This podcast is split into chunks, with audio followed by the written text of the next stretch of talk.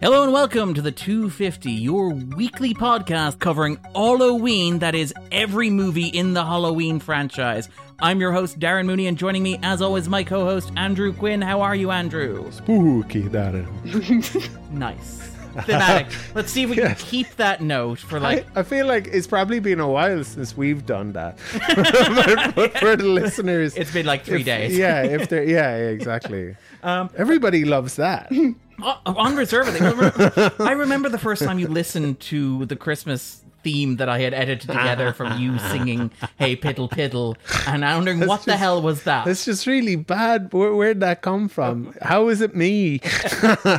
And I did create an AI model, Andrew, I have to say, unfortunately. But that's okay. We are talking about the 13 films in the Halloween franchise. This is not AI. this is not, not AI adju-. Oh, we- adjust your. I mean, if we were AI, we would have to tell you. Right? That's, that's the rules. Um, but we are covering the 13 films in the Halloween franchise. We're going from 1978's Halloween all This the way This isn't up. even intelligent. it may be artificial, but it's not intelligent, baby. Uh, all the way up to 2022's Halloween ends. And joining us for this wild ride, the fantastic Joey Keogh. How are you, Joey? Hello, it's me. I'm spooky too. Ah, Terrifying. We really should like the podcast studio better. It's it's really uncomfortable when guests just emerge out of the shadows into the mic. Um, but we are rotating guests through this season, so we're going to have a different pool of guests. Last week we had the fantastic Dr. Bernice Murphy. This week we have a wonderful guest, the self-proclaimed 250s Queen of Trash. That is not a title that we would bestow. It is a title that you have to choose yourself. The wonderful Billie Jean Doheny. How are you, Billie Jean? Hello, guys. Thank you for having me back. I am not spooky. I am mentally ill, though. nice, nice, very nice. So last week, myself, Andrew, and Joey kind of talked a little bit about our relationship to the Halloween franchise. Before we talk about Halloween 2, Billie, like, and this is where I feel like I'm Jason Clarke in Oppenheimer. Could, could you describe your relationship to Michael Myers and the Halloween franchise? um, it's a very long-standing, um, loving relationship. I think it all kind of stems back to was was there an Extravision in Stephen's Green? I think there was. Ooh. at some point. Yeah. Or What What do you call that? That's peak Ireland. Mm, Like, that is peak our- Ireland. One of our I biggest know, shopping yeah. centers. Yeah. Yeah. Sorry, non-Irish. We had one. I know, But I like No, no. there was, yeah. I know, I know there was like a a a DVD place on like uh Andrew Street. I'm trying to think where then, and there was definitely a, an Extravision on O'Connell Street. one of one of my great regrets in life is not getting a job in Extravision. When I when I was in secondary school, I would just continuously drop my CV in, even when they weren't looking for staff. Darren, yeah, like most Me of too. his shirts are um, Extravision extra vision shirts, but but he's never unreal. worked in Extravision. Yeah, uh, I love e- eBay has a really thriving secondary market. Um, Yeah. But sorry, Billie. But yeah, I d- yeah, I'm just like throwing everyone into a time warp. cosplay. I just remember like My my house looks like an Extravision store. Andrew finds it really disconcerting. I love it. Um, but I just remember going in and like you know, obviously at the time would have been VHS and seeing all the kind of the cover art, and I was always so drawn to like the Halloween box art, even though I didn't fully understand it. And then one day, because remember the way they used to have the TVs dotted all over the shop, and they just used to run movies. It's, it's how I've seen most movies. Yes, We've had the movies same. on this podcast where Andrew's been that was a video store movie. I never Yeah. rented it. Yeah. I just was in. The I store watched a decent portion of like Ang Lee's Hulk, and, uh, and yeah, the way like that. God intended, Andrew. Yeah, the exactly. way God And not- intended. on a monitor next to truly madly I, deeply. I've, the only Transformers movies I've seen, I've seen through the window of like um, hardware, hardware stores store. testing the hardware monitoring on fucking TVs. Can you make sense of this even on this television? Yeah, even like So close. funny enough, my my first TV that I ever bought myself was actually it, it was from Extravision because they had the trailer for Avengers playing, and I just thought it was the most amazing thing I'd ever seen. So I was like, I saved up like all my kind of summer job money, and I bought that TV from Extravision, and it was a pile of crap. It was so bad. Obviously, they had some kind of mad HDR thing to like make the trailer look really good, but the TV itself was actually shockingly terrible. So I have had trust issues ever since then. Billie discovers the TV only plays the trailers from Avengers. Every channel, all the it's time. Only, it's the only one. I was like, try, it was like a David Lynch movie. Um, but yeah, no. So I just remember, like, I I always saw the box art and I was fascinated, like that um Halloween box art and um the Friday Thirteenth box art in particular. And then I just remember one day going in once with my folks. I couldn't have been more than like three or four, like barely cognizant of the world. And I like looked up and I saw Michael Myers' beautiful face, and it was like you know that scene in Wayne's World when Wayne sees Cassandra for the first time, and it was just Dreamweaver started playing in the background. I was like, oh, hmm. it just altered my brain chemistry. So here we are. it goes back What- years. so you said you so you oh, so this this started like at a young age, but do you remember watching these movies, or have are they movies that you have always seen? If that makes sense, were they movies you saw so young that you don't have any memory of seeing them for the first time, or did you at some stage sit down and watch them all? Um, I think I I think Halloween one and two especially kind of blurred into one for me because obviously they are as we're going to get into they they are quite Sure. you know Linked. linked. And then, like, I know um, that should be uh, uh, talking about uh, Season of the Witch. And I just remember, like, not even understanding where Season of the Witch came from, but I didn't care. I knew Michael wasn't in it, but I didn't care. I was just sold. I was just happy to be there. I was just happy. So then it was it was kind of cool as I got older then and you know like you know when you tell someone like oh I've seen that movie. Yeah 100% I've seen it.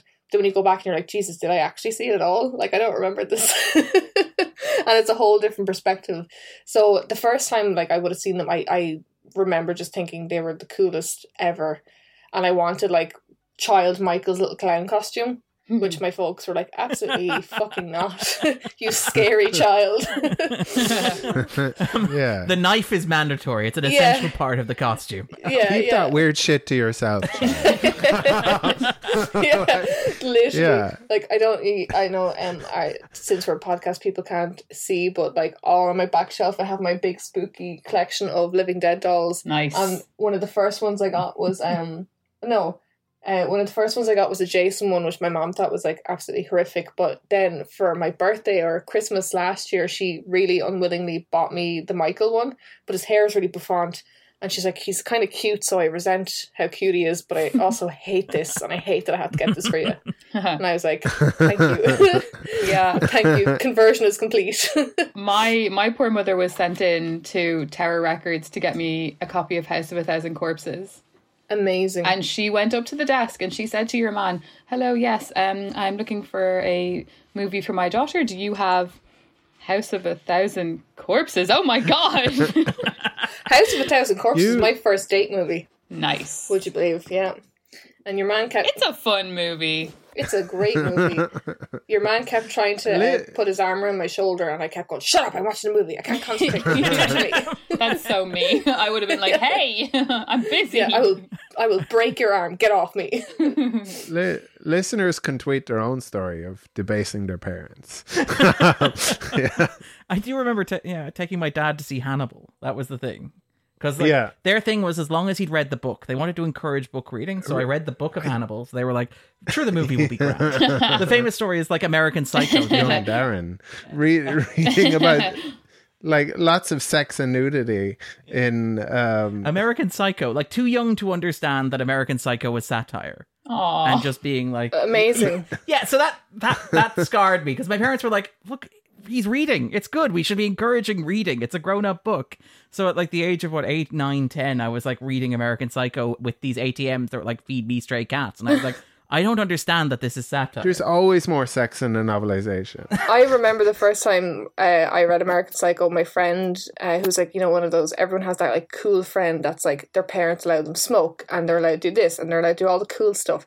And like, if you could take a list of like alternative kind of pseudo goth girl in like the late 2010s, this girl would have been it. Like, and she gave me her copy of American Psycho, and the first thing she said was, "Now, any chapter you come across that says girls, skip it." So Oh. obviously, I skipped to those chapters and nothing else.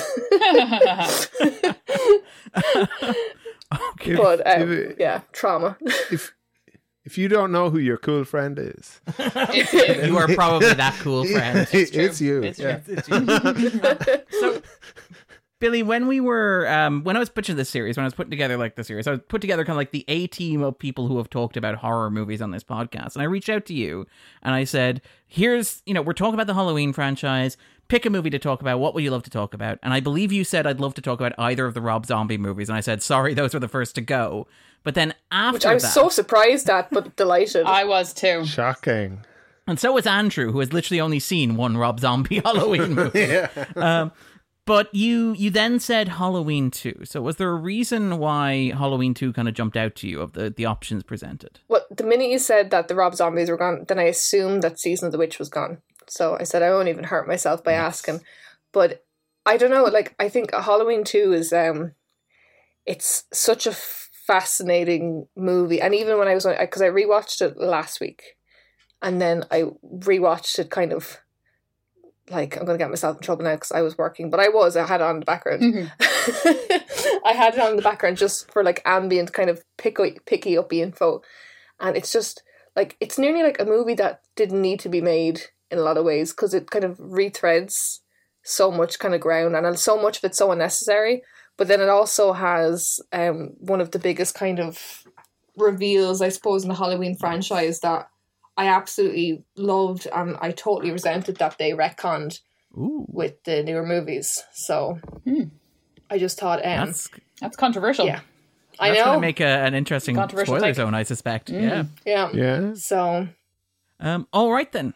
Sorry, Billie, I cut you off there, I think. no, no, no, it's all good. I'm just, I'm just thinking and I'm musing over the the majesty of Halloween two.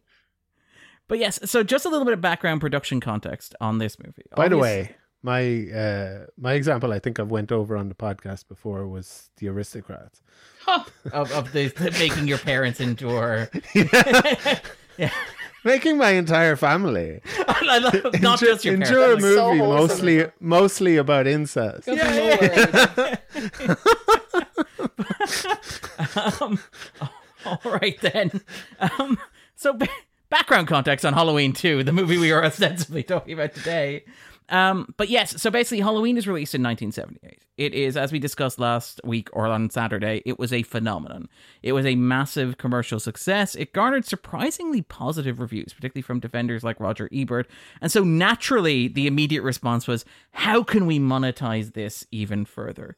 And obviously, we've mentioned before the key figures here are like producer Turn those thumbs up into dollar signs. yeah, that's it exactly. Convert them, basically. Um, but basically, the idea was you had the producer Irwin Yablans, who basically s- signed a deal or talked to Carpenter immediately afterwards and was like, "Look, what do you want to do next?" And Carpenter's like, "I would like to make The Fog." And he's like, "How would you like to make Halloween too?" And Carpenter's like, "I would really like to make The Fog." and Yablans is like, "Yeah, but what about Halloween too?" So apparently, I love always that I gen- genuinely do. I like the idea that it's like so there was a meeting. There were some guys in suits, and it's always like I. You're probably curious about how this movie came to be. There's some guys in suits had a meeting, and this is pretty much what they said. Sorry. Um, but basically, apparently, they struck like struck a handshake deal to say, okay, Yablans will produce the fog, and in return, Carpenter will come back and he will do Halloween too. However, they don't sign a deal on this, and apparently, producer Robert Rehme, uh, us through conversation with Yablans, who is boasting about this hot deal that he's just done with Carpenter, Rehme actually goes to Carpenter, "How would you like more money to make the fog and Halloween too?" Um, at which point, Yab's like, "Hey." Don't nosy in on my producing deal, embroils the set of them in a massive lawsuit, which is deeply, deeply, deeply unpleasant for everybody involved. It's part of the reason why this movie takes three years to materialize.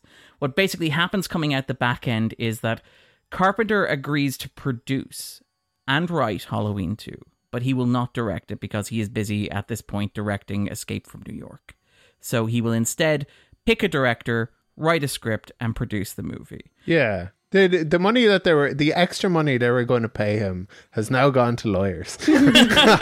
Um, but I mean, there, there is the yeah, there is the kind of great example of like Debra Hill and John Carpenter decreed that Yablans was banned from the set of Halloween 2.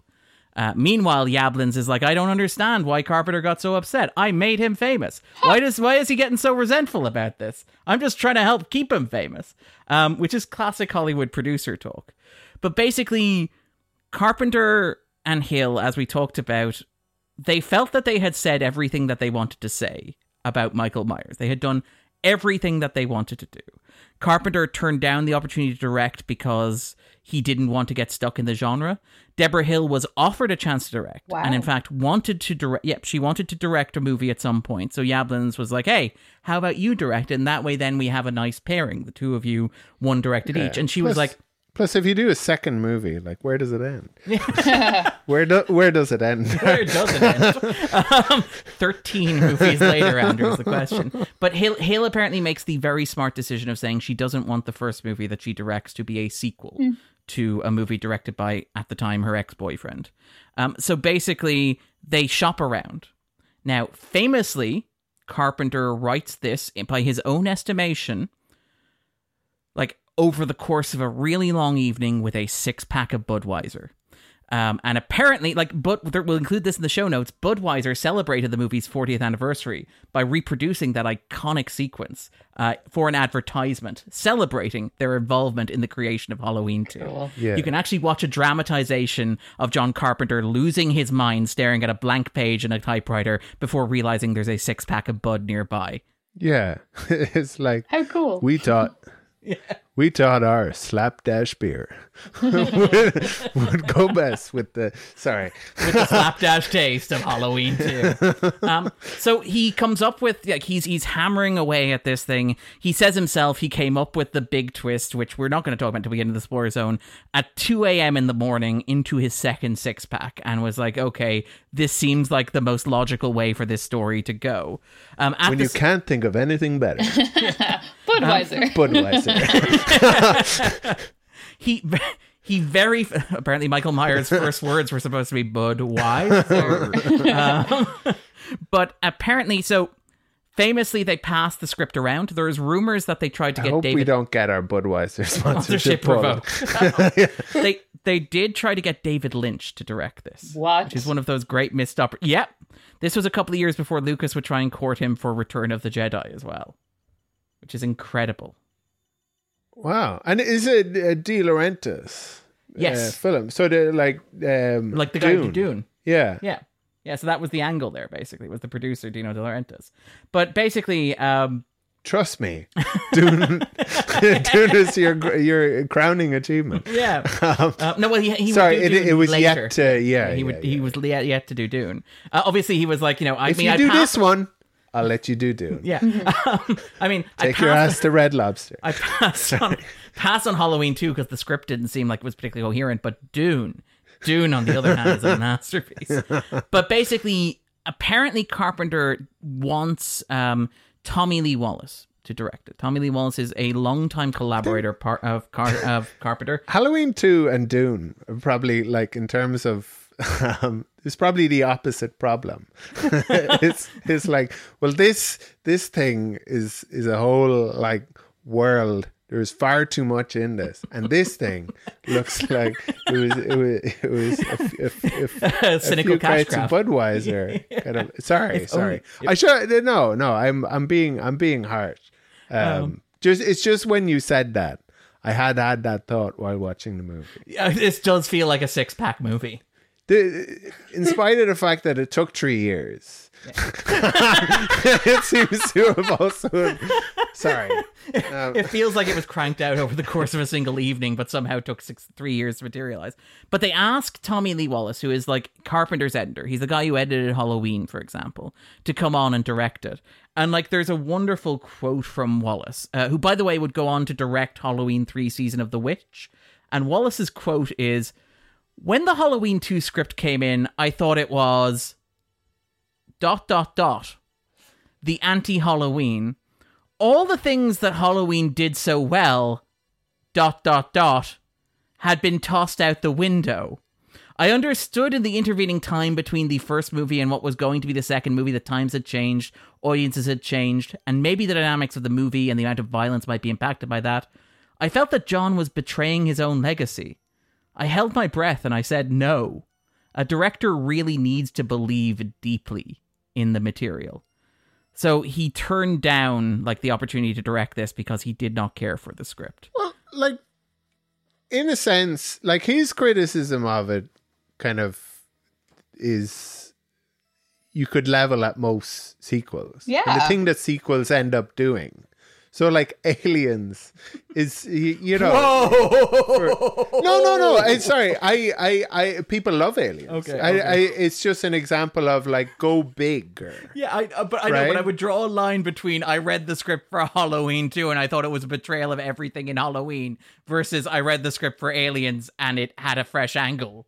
Yeah, like like Aliens is a very different movie. Yes, but the it is, it the, is. the um and if you were a real um uh, if you loved Alien and didn't care for aliens, uh, that would be your kind of criticism. And that's kind of how I feel about aliens. But anyway, the but they, the, the I feel like you're kind of with a with with with a sequel you very often have to kind of uh, make that choice or feel like that's a valid choice to make. It's like have more gremlins, have a girl gremlin. Have the have Hulk Hogan show up. Girl Gremlin is my spirit animal, Andrew. and I Me will Yes. take Oh my! Lady Gremlin. No, I Leave Greta alone. Her name is Greta. I will not. I will not leave her alone. I have her on Jesus, the Andrew, don't get us cancelled. She's so hot. yes. okay. okay. I honestly didn't have the 250 cancelled over hot Gremlin text. It's my only hall pass. Sorry. we had that conversation, myself and Katrina. I like the idea of like showing up with like just a card, and she's like, "What's on the card?" And you just put it down, and it's sexy gremlin. And she's like, "I'd "Safely say I was not expecting that." Um, but okay, Expect the unexpected. it was yeah, well played, good More, gambit. more gettable than Miss Piggy. Yeah. Sorry. Okay, Sorry. so they turn to Rob Rosenthal. And Rob Rosenthal, um, at this stage, he's directed a short film. Uh, he's you know he's coming up. He's he's a Harvard graduate. Uh, he's you know he feels he talks about like coming onto the film and feeling like he inherited a production from somebody else. Like obviously you have a large number of the creative talent carrying over who had worked with Carpenter. You have obviously Jamie Lee Curtis and Donald Pleasence as stars of the movie, and we'll talk about um we'll talk about those in a moment as well. But you had like director of photography Dean Cundey kind of stayed on as well. You had a lot of the casting that like had been done before Rosenthal came on. And so, like, Rosenthal has kind of talked about how the only thing that he could do was cast the hospital staff in the movie. So he cast, like, his old acting school peers, like Gloria Gifford, for example, and Alicia and Leo Rossi um, in the roles. But he said basically that he felt like he was an outsider coming into somebody's party. And, like, Carpenter, um, Carpenter, I think we talked about this, is not a man who suffers fools gladly, is probably the best way to phrase He it. He keeps it real. Yeah. He, he does. He keeps it, some might even say, too real in some ways. When cases. keeping it real goes bad. Yeah, like like Rob Zombie. Aggressively real. but he he said basically like he he let Rosenthal go off and film the movie, and he said I gave him complete freedom. He had much bigger budget than I had. He could do whatever he wanted, and all I wanted to do was just come in at the end and rubber stamp it and approve it and say this is a good movie, well done. Let's all go cash our checks. Um, here's an interview. No one just a can sh- say it's not a movie. Here is a short excerpt from like Carpenter being interviewed by Twilight Zone magazine before the release of the thing the following year. So this is fresh. This isn't even in hindsight. This is in real time Carpenter talking about Halloween 2. Since Halloween, you've been blamed for all the stalk and slash imitations that followed. Carpenter says, Yes, and I don't think it's fair to blame me. Twilight Zone asks, How much influence did you exert over Halloween 2? That's a long, long story. That was a project I got involved in as a result of several different kinds of pressure. I had no influence over the direction of the film. I had an influence in post production. I saw a rough cut of Halloween 2, and it wasn't scary. It was about as scary as a Quincy. So we had to do some post production to bring it up at least par with the competition. As a Quincy? yeah, Quincy, medical examiner. Oh, Okay. He was like, "Yep, this is exactly as scary as the thing your grandmother It's watches like, at 4 why are you taking a shot at like uh, Quincy Jones? there's there's some genuinely harrowing episodes of um, uh, the Fresh Prince. Just such random beef. yeah, Twilight Zone. So then you did reshoot scenes. Carpenter, and the note here is pauses and sighs. There was some additional shooting done, primarily in the nature of connecting material. Plus, they were under a whole lot of time pressure. But so was I with the original, and I don't have a whole lot of sympathy for them. Twilight Zone, you didn't choose Rick Rosenthal to direct. Carpenter, yes, I did. I chose him. He did a terrific short called Toyer. It was full of suspense and tension and terrific performances. He's making another movie now, so his career is on the way. Many of those who championed Halloween found the sequel odious, and his response to that is it got some bad reviews and it was exploitative. So Carpenter like came in and reshot several sequences in this movie, which I'm sure we'll talk about in the spoiler zone. But Rosenthal has talked about how he felt like betrayed. He feels like this isn't his movie. Hmm. And normally I have a great deal of sympathy for directors in this position. Again, the kind of that the Zack Snyder thing where it's like you're making a movie, you should get to make the movie that you want to make. You should have the freedom to do that and somebody coming in and telling you how to do it after they've hired you is kind of stepping on your toes. There are two things I would say here just myself. The first of which is if John Carpenter tells you you made a bad Halloween movie, you have probably made a bad Halloween movie. Just I, I would defer to Carpenter on that. Well, he's not really saying that. Um, is he? So, like he he's saying He's saying no, it's a he's bad movie. Point blank. it's a bad movie, but he's also saying he is good. Yes. Yes, which I, which, which Yeah. is fair. Like to be fair, I think that's a very dignified way of doing it. It's a, and he does every time he tells a story, he pauses saying, and says his career is maybe- going on and he's fine. Exactly. He was It's- it's- disappointed. It's, not a it's not it's not a good movie in my opinion, but it's not his fault. Yeah. So there are other reasons, and it's a long story. Yeah. For why that is the case. And the other mitigating factor I would have is that Rosenthal went on to direct uh, Halloween Resurrection Oh. without Carpenter overseeing him. Yeah, and so I'm like, I feel like we know what a Rosenthal movie looks like, and uh, well, if history doesn't repeat it, at least Busta rhymes, I guess. Yes. Um. So, Uh, who knows? Maybe my favorite Halloween. Yeah, you'll see. You'll see. um, oh, I like that's the obvious kind of conclusion of this. Yeah. you come out the end and you're like, wait, that's the masterpiece. People should listen to that episode last. save it. Save it. Um, all right, then. So, three questions before we jump into the spoiler zone, before we start talking about the movie uh, in a bit more depth. First of all, so, Joey, do you think Halloween 2 belongs on a list of the 250 greatest movies ever made? I'm actually shocked to hear all this negativity because I think it's great. And I thought it was, I mean, I rewatched it on Monday. I haven't watched it in years. I think it's great. I don't know if it's one of the 250 best movies, but I would say, for me personally, it's definitely one of the 250 best sequels ever made. Not just horror, but sequels. But I mean, especially horror. Oh, I just, I don't get it. I think, I agree with Billie that I think it's kind of inextricably linked with Halloween, and maybe that's what put people off. They had to wait a while to see it, and then they were kind of done with it. Maybe if you watch it back to back with Halloween, it can be enjoyed as, you know, like a full package. Sure. But yeah, I think I don't I think it's great. I do. I think it's genuinely great. It's messy, but it's great. And if you think about it, it had a knock-on effect as well. Like the stuff that Randy talks about in Scream when Scream 2 when he's talking about sequels and he says death scenes have to be much more elaborate, blah blah blah whatever. A lot of that is referring to Halloween too. Oh, yeah. So hmm. Yeah. Yeah. it had a knock-on effect. I, I think it is a hugely influential movie. It I think is. like even within the Halloween franchise, Halloween keeps trying to remake Halloween 2. Yes. Not just in the sense that you have like Halloween 2, Rob Zombie's Halloween 2, and like David Gordon Green's Halloween, which is technically also a Halloween 2 despite being called Halloween. Uh, but I do think that like the the premise of the movie, the idea of the lead character being in hospital, for example, key sequences involving, you know, like I mean the protesters, the, the idea of the town going mad, vigilante violence, all these themes keep circling back. And obviously, the twist that we've alluded to, which I'm fairly sure everybody listening to this podcast already knows, but we're not going to mention, that twist is central to the Halloween lore. And it, It becomes something that all of the other movies, even the ones that abandon that twist, have to explicitly acknowledge. Like, even when you're disregarding it, you have to admit that it's there. Um, it becomes such a core part of what Halloween is. And I think that, like, even outside of the Halloween franchise, you see a lot of sequels that remind me of Halloween 2. I'm thinking specifically of, say, the final act of Scream 4. Yes. Where Neve Campbell goes to the hospital and you have, is it Emma Roberts Yeah. attacking her there? And that is very obviously riffing on, say, Halloween 2, which is the And she actually, sort of- she even says to her, "Why won't you die? Who are you, Michael fucking Myers?" I mean, could, could you like stretch that to stuff like Cult of Chucky or Yes, absolutely. Yeah, the, the idea of setting in a hospital as well. Yeah. Yeah, absolutely, you could. Yeah. Yeah. I mean, hell, you even have, say, is it like Dream Warriors is set in Yeah. an institution? Very similar as well. Same sort of vibes. And again, the idea of bringing back the lead character, which wasn't something you always did in these horror franchises or horror sequels as well. Bringing back the final girl was also something that kind of, because obviously um, Heather Langenkamp skips Freddy 2, but comes back for Freddy 3 um, as well.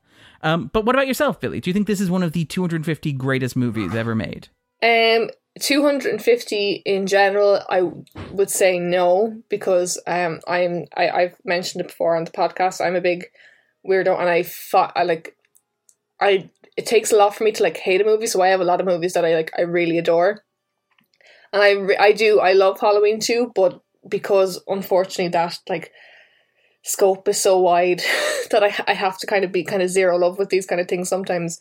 But I do very much agree with what Joey was saying that it's definitely one of the better sequels. And that point of, I think, if you watch Halloween and Halloween 2 back to back, it makes like a fab double bill when it just kind of runs in on top of each other. It works really, really well. But I think if you kind of watch it standalone, or if you haven't seen it in a while, it can nearly, to me, it can nearly come across like a filler episode of like, you know, like the X Files or something like Monster of the Week esque type deal. Mm. Um, now it's still very good. It's still very entertaining, but I think it's definitely stronger together. Um, but so my answer is yes and no. we, we we should note, by the way, that this is around the time. Now we talked about this. We covered the Jaws franchise on the podcast last year. This was around the time Hollywood was beginning to get a bit more comfortable with sequels. I think Francis Ford Coppola, when he made The Godfather Part Two, boasted he was the first man to put a two in a movie title, and what a legacy that is. but obviously, obviously, like the year that the original Halloween was released, that was 1978. That was Uh, the that was before 2001: A Space Odyssey. Oh yeah, technically. You are technically correct, Andrew. The best kind of correct. Coppola. yeah. I, I also think that Coppola is just wrong. I just think he likes to say it. Um, but um, I it is worth noting that like the year that Halloween came out, you had Jaws 2, you had The Omen 2. In 1977, you had The Exorcist 2, The Heretic. You had Hollywood was beginning to get more comfortable with sequels. And I think we will talk maybe a little bit about the evolution of the slasher genre later on because I have a massive list. Um, because of course I do. This is a podcast about lists. they don't tend to do it now, and I suspect it's it's generally um, to get away from paying somebody. Oh, this is like the Fast and Furious too. Yeah, yeah, but I I I think like yeah, the, like none of the Fast and F- the Furious movies have um. Like, like it's not like Fast and the Furious, Fast and the Furious Two. Fast it's Furious too three. fast, too furious. It's Tokyo Drift. Tokyo it's Drift. The Fast and the Furious. It's Fast Five. It's Fast and Furious Six, Furious Seven, Fate of the Furious, F Nine: The Fast Saga, Fast and Furious presents Hobbs and Shaw, Hobbs and Shaw. and, and then uh, Fast X. Um, I think the film industry can be boiled down to like the six degrees of Kevin Bacon, but it's Roger Corman. Yeah, yeah. So like, there's uh, like so many people just not getting. paid, you know, Paid compensated for- in any way, shape. Yeah, is it? Was it? I I've heard that it's Richard Corman. Corbin, is the guy that they're avoiding paying.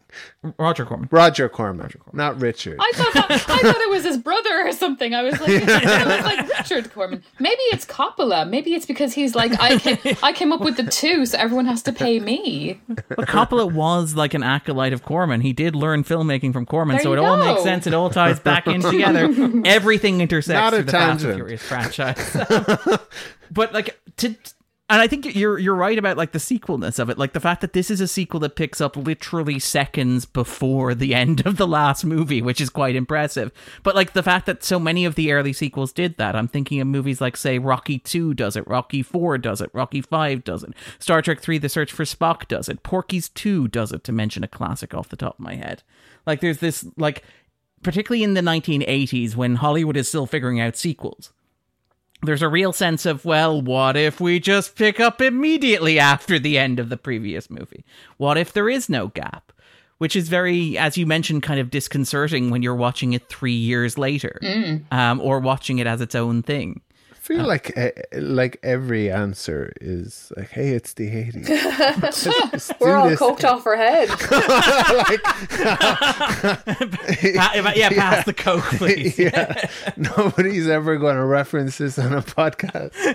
What- what is a podcast? Forty-two years. Sorry. Gap. That is very fair. So, Andrew, what about yourself? Do you think this belongs on a list of the 250 greatest movies ever made? Like like I don't, but but I I do feel I do agree with Joey that we we've been probably giving the impression that the movie is worse than it is. It's it. I think it is. Um, What? I Andrew. even now I'm thinking uh, like the it feels like the next words out of my mouth. like that. I was about to say it's good for a sequel. like that that Yeah, that you didn't like Child's Play 2. You not really. No, no. I I I think I like something I'm about the here, yeah.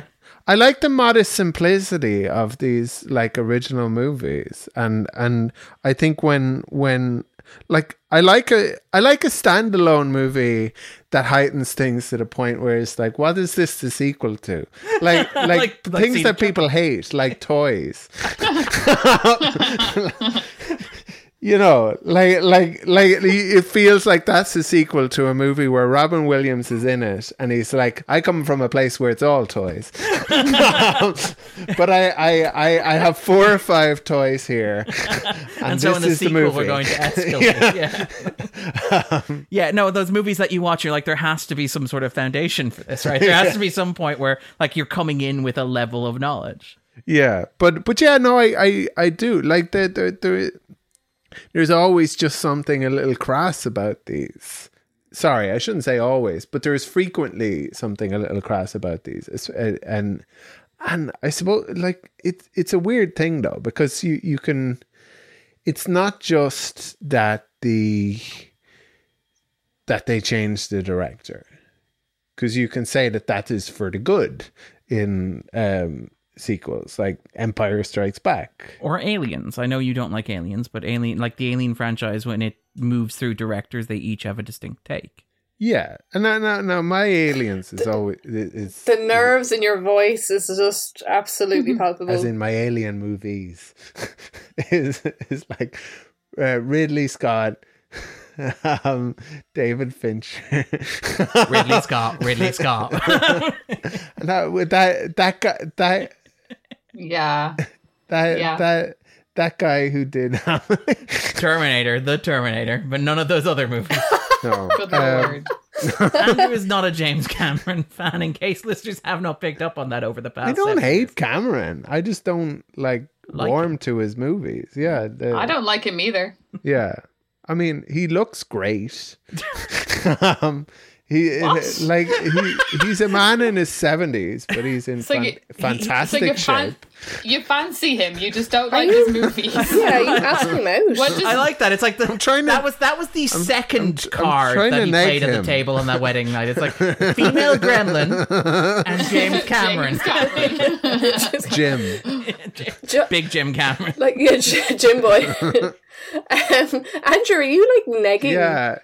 James Cameron? I think I think that's, That's what I am. Oh my god, yeah, that's that's he's waiting for that one way ticket to get invited to New Zealand to be part of the world of Pandora. He's like like me. Because yeah, if anybody's insecure, it's James Cameron. Yeah. But for It's like myself, Andrew, did you know that I could have saved? Uh, sorry. I beg your pardon. You're on fire tonight. I don't know what's going on. this is what happens when we do more than one episode a week. Sorry. but Andrew's just lost all sense of social decency.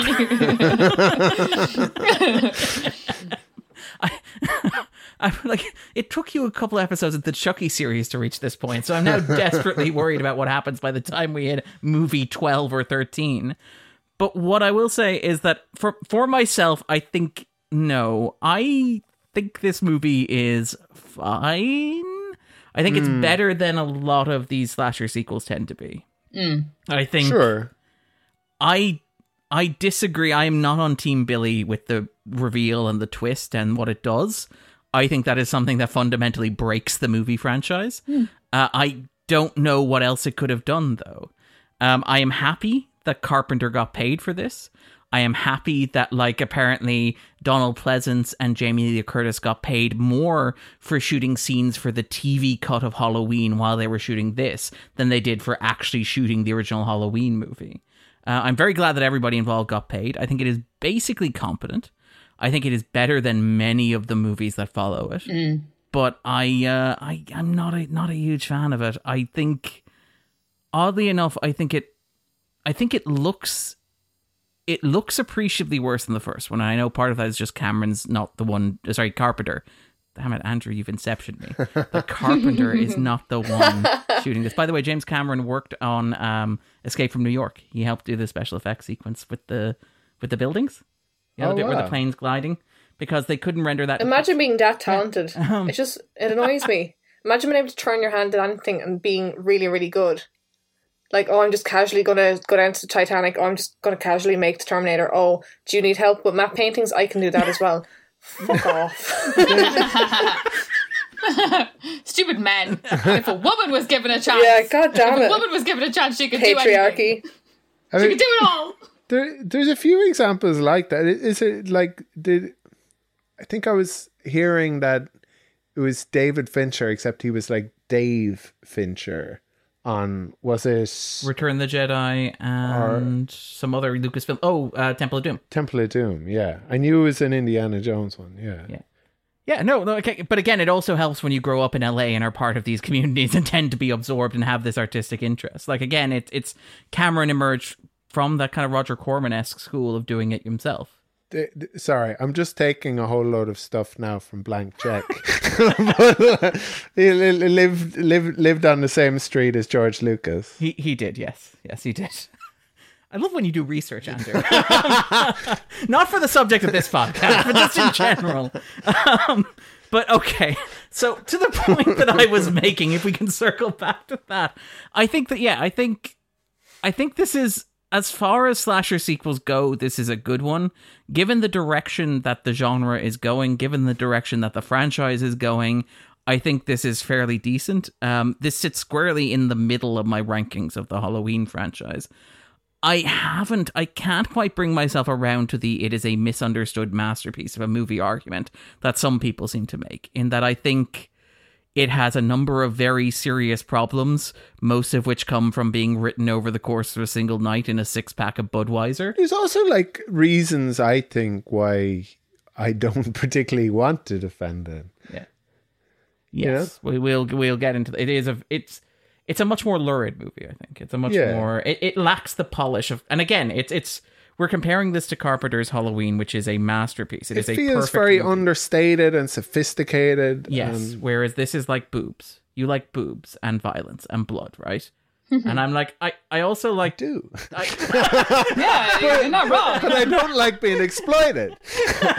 but I don't like to feel like. But don't take them away. Thank you, Andrew. but but yeah, it, I, Even just on your point, Darren, about it being lurid, I even noticed when I was watching it again um today, like even like the the blood used in it is almost like kind of giallo esque. It's like it's so obviously fake. Yes. Because it's like Yes. Coca Cola bottle or should we say Budweiser red, Coca Cola bottle red. It's just so in your face. And it's actually really funny because one of my clients in work is actually Budweiser, so every time it's mentioned I'm like, hmm, I'm gonna pitch this as a new campaign. Bring it back to Halloween. They're gonna be like, shut up. No. but yeah, it's it's super it's super lurid and it's super in your face and like it's like a yeah, just super gaudy. Whereas like you were saying that the, the nuance of Halloween, the first one is just like it's miles miles uh, apart. Yeah, the first the first one has that crisp, refreshing taste of Budweiser. Budweiser. what does the second one taste like, Andrew? Heineken. like the like the leading competitive brand. Black pints. Fuck Heineken. Pabst Blue I'm Ribbon. sober. I'm sorry. But uh, okay, because this is because this is a podcast about the IMDb 250. We like lists. We're not talking about the IMDb 250 for the next couple of weeks, so I have to get that list thing out of my system. I compiled a list of almost every slasher released in American theaters between 1978 and 1981. So over the course of 3 years, in the wake of Halloween, in the wake of the success of Halloween, a movie that no major studio would distribute because they couldn't imagine it making any money whatsoever, and then it made all the money. Basically Hollywood went slasher mad. So you have Tourist Trap, which releases March 14th, 1979. You have Alien, which releases in May 20, 25th, 1979, earning $185 million on an $11 million budget. You have The Driller Killer, releasing June 15th, 1979. When a Stranger Calls, released September 28th, 1979, earning $25 million on a $1.5 million budget. You have The Silent Scream, released November 1979, earning $7.9 million. You have The Hollywood Strangler meets The Skid Row Slasher, released in 19 1979. I can't even find an exact date for the release of that movie. You have Windows, directed by Gordon Willis, the cinematographer of The Godfather, releasing January 1980, earning $2.1 million.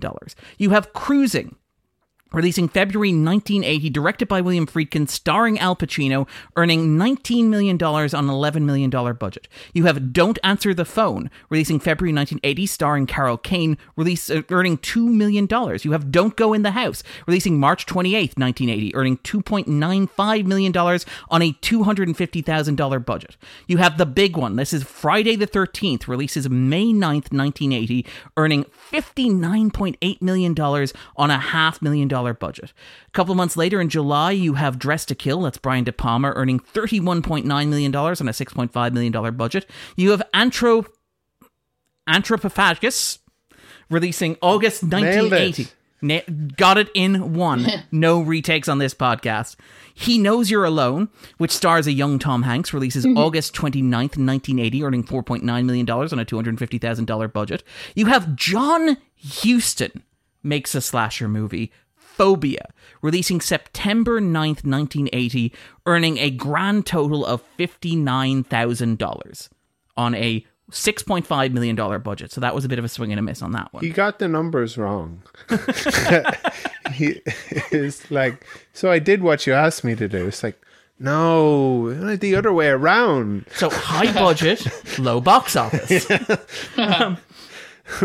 we decided for the sequel. Invert the premise. Yeah. You have Nightmares releasing the 30th of October 1980. You have New Year's Evil, which released December 19th, 1980. You have Maniac releasing January 30th, 1981. This Can is you name six more, Darren? That is the question. and, uh, oh, oh, I believe I can, Andrew. Because I can see the list. I can see the it's like page 5 of the list. Maniac You get past the point of boredom. and enter some sort of zen back state. into interest. Yeah. yeah. Um but okay, fine. But Sorry. No, no, no. You can keep going. kicks into high gear 1981 which is the year that this movie releases you have like at least one a month you have several releasing on the same day so you have maniac releasing on 30th of january 1981 grossing 4.5 million dollars on a 350000 dollar budget you have my bloody valentine uh, releasing on the 11th of February, just in time for Valentine's Day, grossing $5.7 million on $2.3 million. You have Final Exam on February 27th, 1981, $1.3 million on a $365,000 budget. You have Tobe Hooper's Fun House, releasing March 13th, 1981, grossing $7.8 million on a $3 million budget. You have Eyes of a Stranger, two weeks later, March 27th, 1.1 million on $800,000. Germany gets in on the act with Bloody Moon, releasing March 27th, the same day. Cries in the Night releases April 24th, grossing $1.3 million. Four days later, not even waiting for the weekend, you have Bloody Birthday. Then you have the big one. You have Friday the 13th, Part 2. The first of the sequels, a slasher sequel, a game changer, releasing May the 1st, 1981, $21.7 million on a $1.25 million budget. The same day, you have Graduation Day, earning 25 point, sorry, $23.9 million on a $250,000 budget. You have Burning, out just one week later, that's May 8th, grossing $707,000 on a $1.5 million budget. We're getting a sense that these things are reaching the point of diminishing returns. A week after that, you have Michael Biehn in The Fan, which earns a grand total of $3.1 million on a $9 million budget. Then, that same day, reaching market saturation May 15th, 1981, you have Happy Birthday to Me, which grosses $10.6 million on a $3.5 million budget. Then you jump forward to June, you have The Unseen, you have Prowler. In August, you have Hell Night. In August, you have Deadly Blessing, directed by Wes Craven, starring um, Sharon Stone, grossing $8.5 million on a $3 million budget. And then you have Night School, releasing September 11th, 1981 on a 1.6 million dollar budget, as our 1.2 million dollar budget, returning 1.6 million at the box office. And altogether, how much have you made? what is the grand total? Yeah. There, there will be a quiz afterwards, but that is to get. I just wanted to create a sense of how saturated the market was in the wait between like Halloween and Halloween 2, how quickly the studios realized that there was a fad that they could catch in on, and how desperately and how eagerly they did where these films are cannibalizing each other. Like you have multiples releasing the same weekend and you're spending, you know, half a million dollar and grossing 50 million dollars off them. It's it's insane. It's a game changer. Mm. And there is increasingly a, a sense that these are cheap, tawdry, disposable, exploitative things. Like we, we mentioned that Ebert raved about the original Halloween. He loved the original Halloween. We'll include the links in the show notes. But like by 1981, the same year that Halloween 2 is released, like Siskel and Ebert devoted an entire episode, which again we will include in the show notes, to critiquing like the state of the slasher movie, the state of the horror movie genre. And I think they picked like When a Stranger Calls, which is one of the better examples of like the modern slasher movie. But like Ebert kind of just lays into it. So I I, I think there is a kind of a a cheapening of the genre. There's a huge difference between the climate of horror movie cinema when Halloween is released in 1978 and when Halloween 2 is released in 1981. And I think there is a seismic difference, like fundamentally, between those two movies. I, I also think it is worth noting that, you know, as we've noted, the, the numbers tend to be trending downwards. If you remember that list of movies I just rhymed off, and don't worry, there will be an exam later, you'll notice that the grosses are getting considerably lower by the time you get into 1981. But also, interestingly, attaching a talented cast and a talented director to a movie like John Huston, William Friedkin, Gordon Willis, etc., that doesn't assure box office returns. Audiences aren't turning out for, you know, traditionally well made horror movies, they're turning out for schlock. And I think in that context, like Halloween 2 makes a great deal of sense. It is, you know, an attempt to cash in on Halloween, the movie that started this franchise, for everybody to get their slice of the pie. And I think that if you judge it by the standards of where the horror genre was in 1981, not where Halloween put it in 1978, I, I think that is somewhat more favorable to it. Mm. But Joey, we As- all just come back into the room.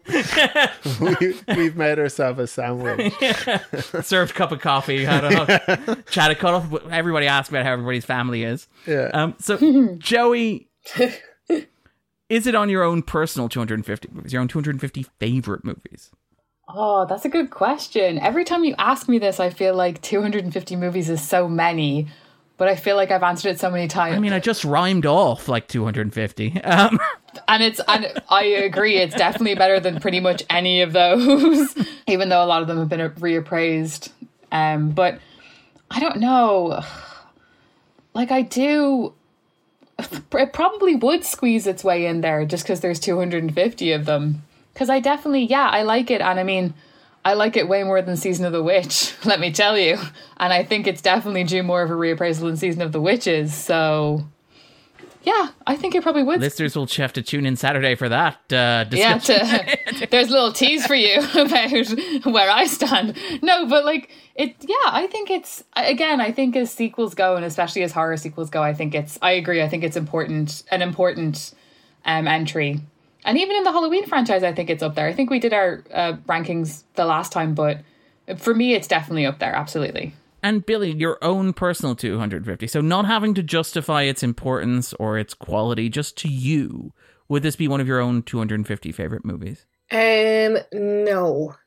Now, again, I'm really, really fond of it. I think there is a lot to like, um, and it has some really great, um, just really great like kind of shots Yes. that are like that, like nearly is a is an argument for kind of the sum of its parts for like wherever it kind of lulls for me, or I kind of, you know, there's there's a there's a good few bits in it where I'm like, oh, come on now, like, but like some of the shots in it, especially obviously like with what I do through Video Nasty, where I have like where I have to find really, really good, tasty shots to kind of break down the colors of. Luckily, there is a lot of that in Halloween too. So, um, so it wouldn't be on my top, um, two fifty. But in regards to uh, having to pick out kind of visually kind of stuff like that, I would rank it very, very highly. And Andrew, what about yourself? Would this be on your own personal 250 favorite movies? Uh, no, I, I, I kind of, I, I, I didn't like this movie. Oh, Um, yeah, I, spoiler.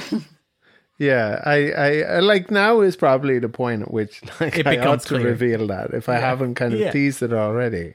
It's feel like it, uh, uh, I understand, of course, that you know, um, what's you call it, like portrayal is not endorsement, but it just feels like a very misogynistic movie, like needlessly to, to uh, in in in in in no way where it's tried to kind of Comment like, on or yeah, or yeah, explore. and there- there, like it feels like there's too many examples of it, and it that it's kind of like just scattered around, like you know, anywhere where it's kind of like, oh, no thought went into like, why, why is this so kind of like misanthropic? Yeah. um eh, in in in that particular like i don't like being in the kind of company of of of people in this movie but nor do i get the sense that i'm supposed to want them dead.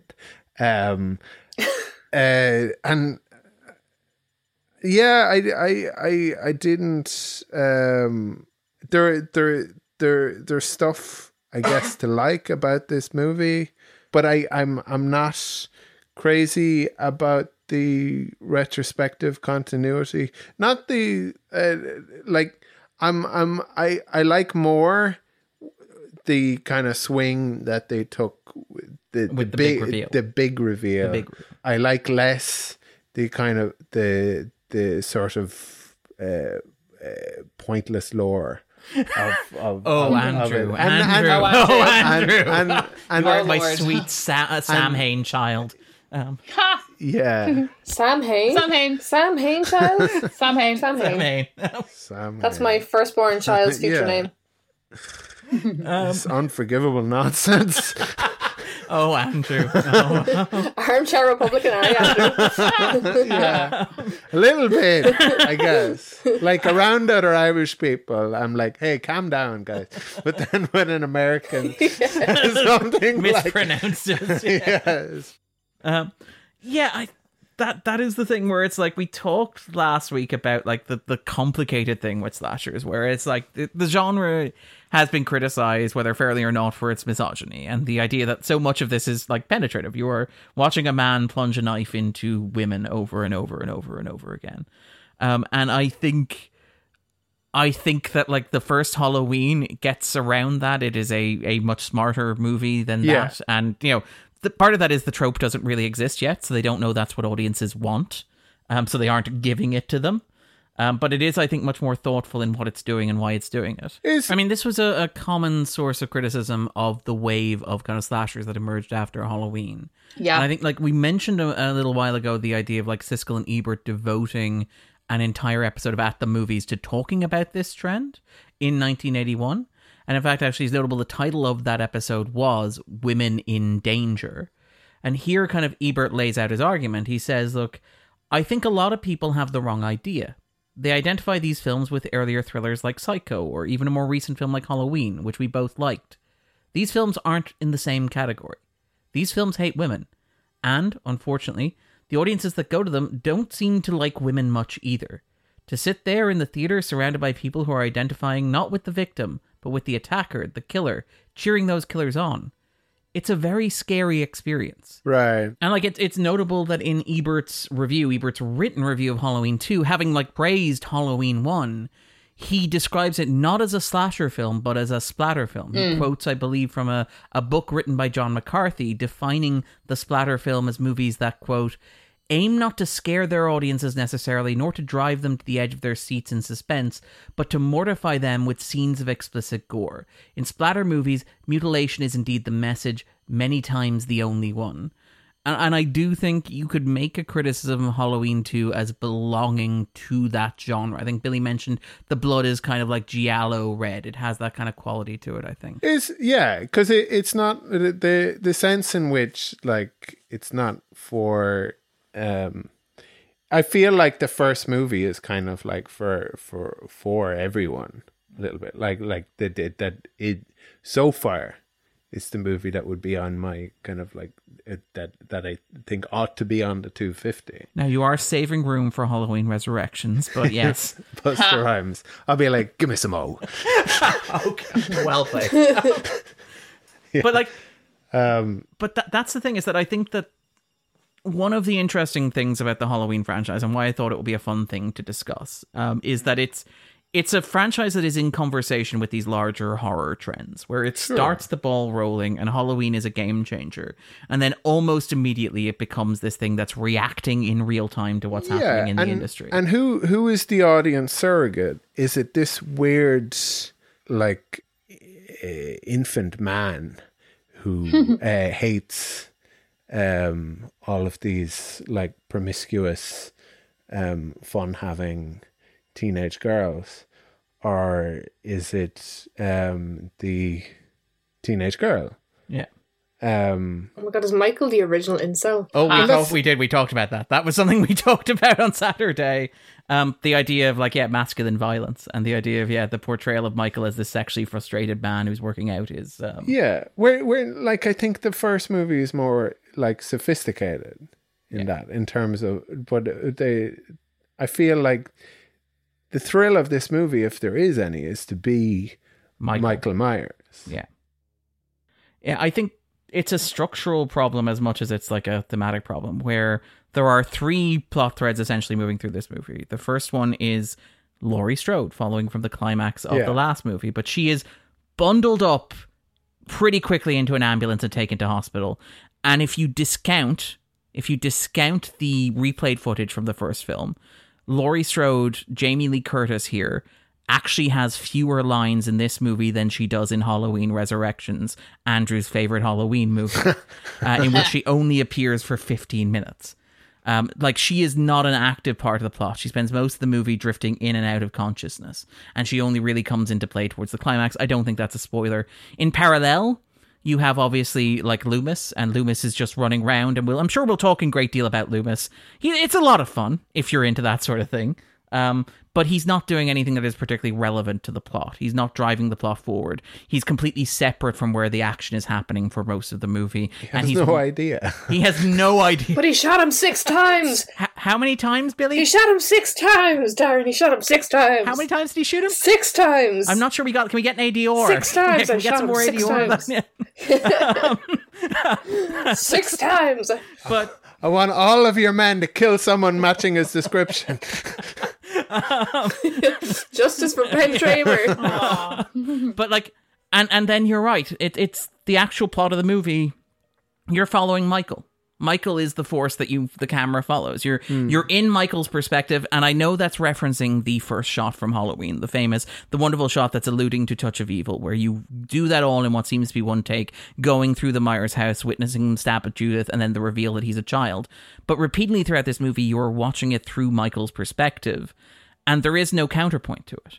Like, there's no other character that you're following who you could describe as the protagonist in the way that Laurie is the protagonist of the first movie.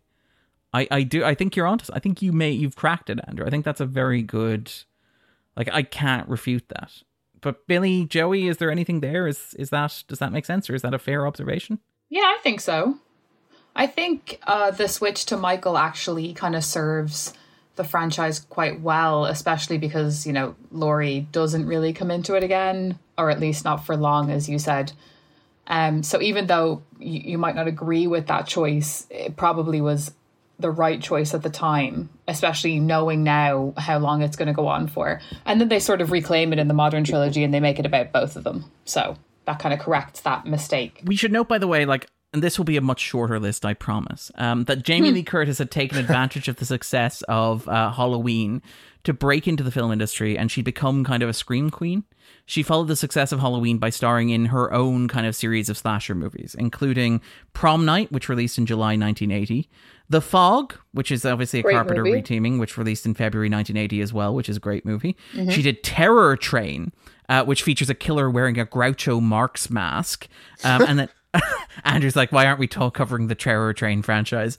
And then she mm-hmm. also did Road Games, which was an Australian slasher movie which released in June 1981. So she basically had been like all slashered out. She decided that she was kind of tired of doing this stuff. And she announced that Halloween 2 would be her farewell to the genre. In fact, she, again, this is shot in 1981, she had famously cut her hair. She's wearing a wig throughout this movie to match continuity with Halloween 1978. And I will say, Like, I never noticed it. It was it was per- like there was no. Yeah, pretty good. It's pretty good. I I, I, Like- I did notice. I, I found, Really? I, yeah, I I found it. so- I thought it was so jarring. I like Did you? It's like um you know I'm going to expose myself being a little stupid idiot now, but um back in the day I used to be a massive Twilight fan. Like most girls my age. And it was like um I in one of the Twilight movies, I think it's I think it's Eclipse. And like uh Kristen Stewart had like dyed and cut her hair really short and um, she was wearing like the world's worst fitted wig I'd ever seen in my entire life. So then all I could think about rewatching Halloween 2 was like Kristen Stewart and the Twilight wig. That's all I could think about. it's the the uh, wig wig watch. I think is a genuine like it's like a sincere way of. I think I I genuinely think it's an important part of watching movies. That's why we're we're It is. we are we are we are teasing our John Travolta season. we are, we are, we are. Um, and now that Andrew has said it, that's going to be something that absolutely happens. Um, Another season culminating in. Face Off. We will never finish the Nicolas Cage sequence. Like, we'd have to be recording and watching at the same time. Yeah, Um, I would, but Forever and ever, amen, with never stopping. yeah. I don't. I, I I wonder if there's that much shame though in liking the Twilight franchise. No, I don't, I don't Um, think there is like the- No, I am. I have no shame, Yeah. but I have to caveat it for people. Oh people. yeah, but uh, like I I think like people couldn't deny their screen chemistry.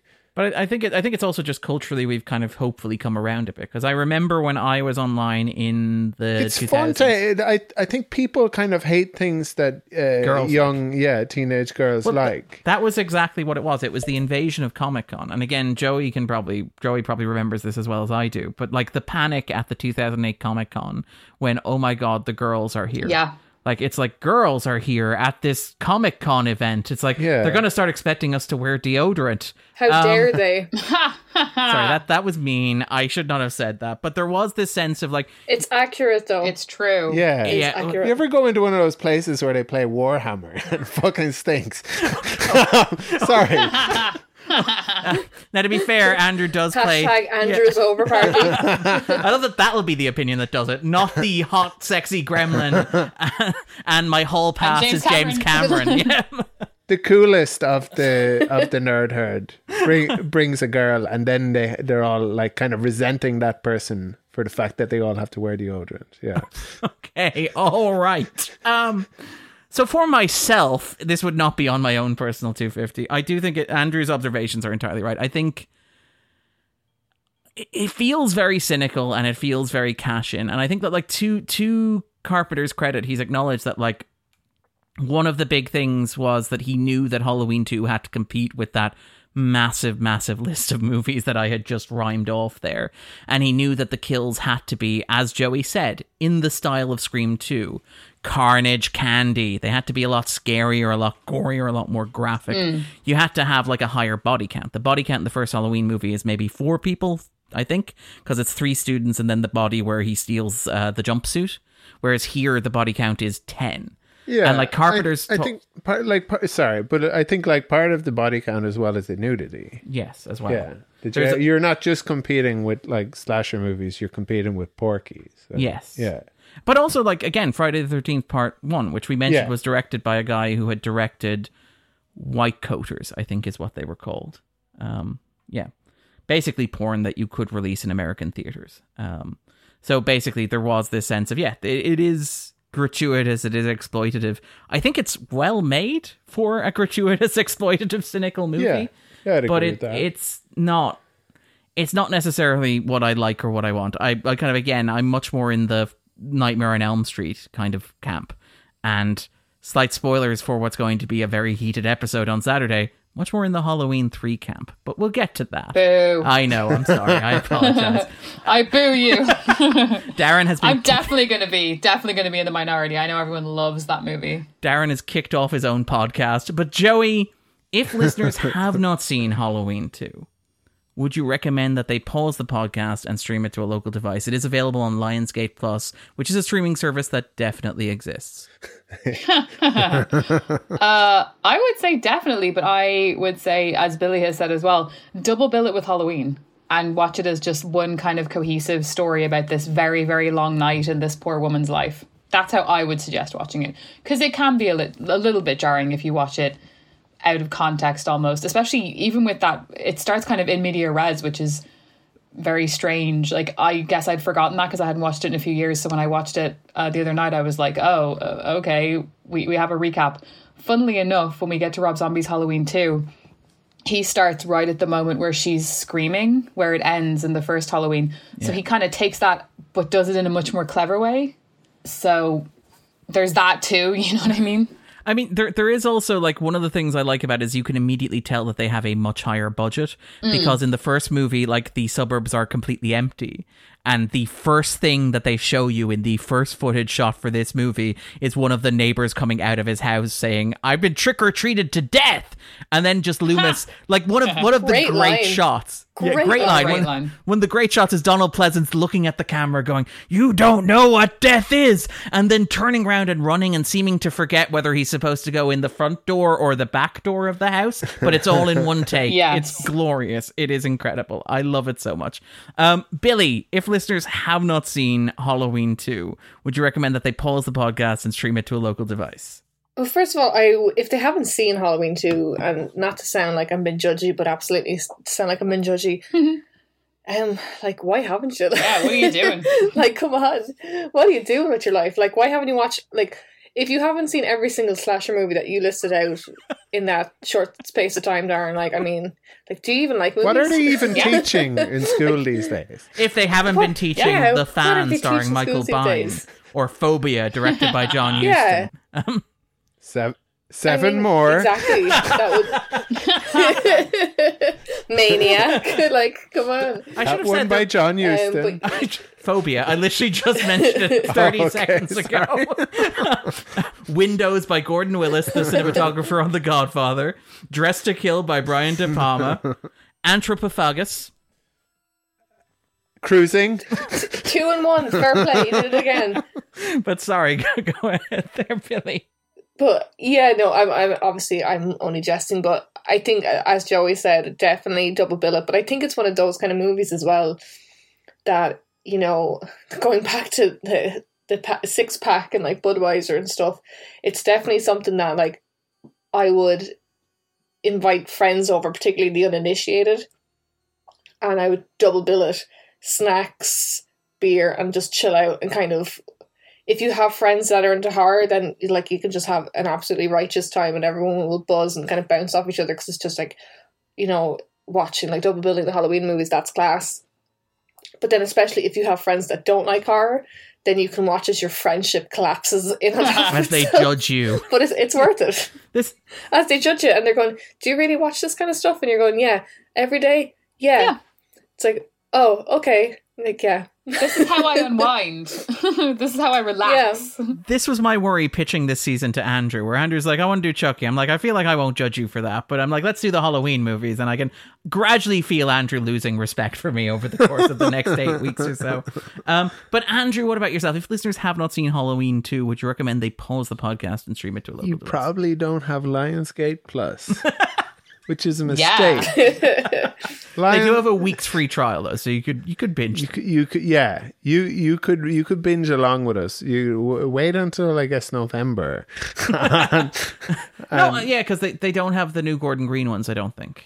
Um, they they will still have all of the the the the Power Book, yes. Oh yeah, yeah, yeah. the you got that too. Yeah, the, Um, every feel- time you play something on Lionsgate Plus, they want you to know that they have Power Book Five, and I'm Power like, Book Four Force. Yeah, Power Book. Four um, colon Force, but they have all, all the way up to Power Book Five. But I I think they're they're like, but you Andrew, you want to see Power Book Four. you seem like a Power Book Four. yeah, guy. you're a Joseph Sikora man. Joseph Sikora, um, in an ep- in episodes recorded before the SAG-AFTRA strike, is is saying, "I've got this great new show. it's on Lionsgate. How how can I see it? Lionsgate. you, you can you can see it on Lionsgate Plus." You know the show is co-created by like Courtney A. Kemp and Fifty Cent. yeah, it it. it it's a peculiar one. They, um, yeah, they, Welcome to the Power Cast.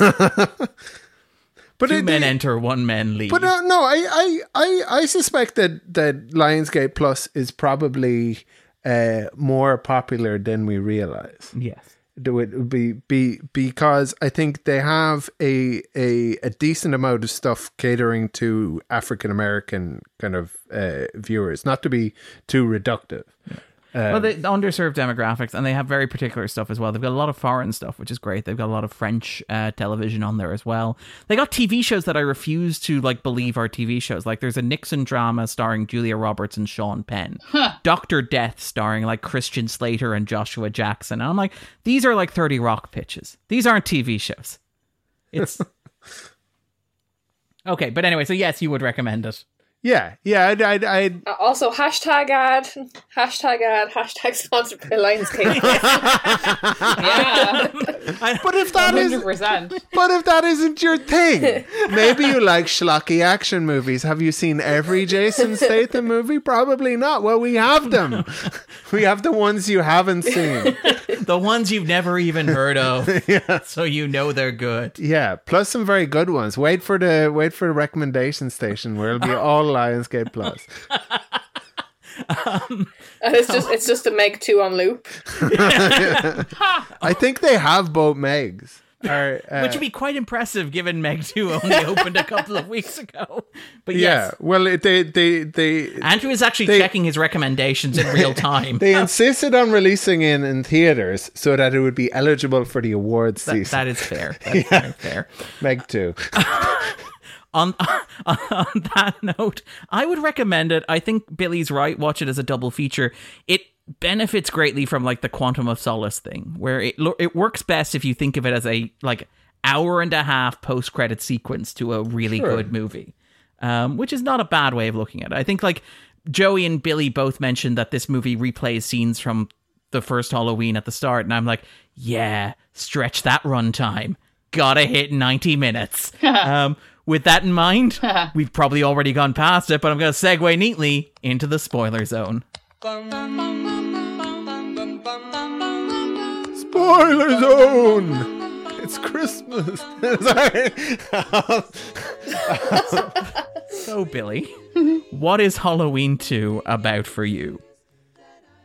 We should do sequels more often, it rhymes. um, hmm. I think, as I said earlier, Halloween two. I feel particularly when it's kind of like standalone is um, it has that almost like filler episode kind of monster of the week thing that remember the X Files used to do. That like again, like it was a movie that kind of I don't think I like I don't think it was really needed because it is it, essentially it's almost like a post credit sequence, like you were saying, a post credit sequence that they went, oh, sure, we'll just um, we'll uh, pump a bit more meat into this now and see how we get on and see if we can make it work. Because it, it's literally it's just it's Laurie in the hospital. Now there there was a lot of moments that I, I did I did really like, especially with um I thought the chemistry between Laurie and the mechanic not mechanic the paramedic Jimmy. I thought was actually quite lovely and like those kind of scenes I really liked. But um Jimmy, yeah. I thought they were quite sweet and I thought they had a really like even though there wasn't a huge amount of scenes between them, I thought they had a lovely chemistry and it worked really well. Um and again, I think like yourself and uh, Joey were saying, Darren, like the fact that it, the the POV nearly switches to Michael is kind of quite interesting because you kind of get that whole voyeuristic aspect of his character, especially when you see like the the other paramedic, your man, the kind of the creepy dude uh, in the hydrobath Yeah. thing with the nurse. Bud. You kind of see, Bud, and then yeah, you see that, those elements of like Bud. Yeah, such a it's such a typical name. Like Andrew, is, Andrew seems very happy to be Mention the talking about sponsors. That is fair.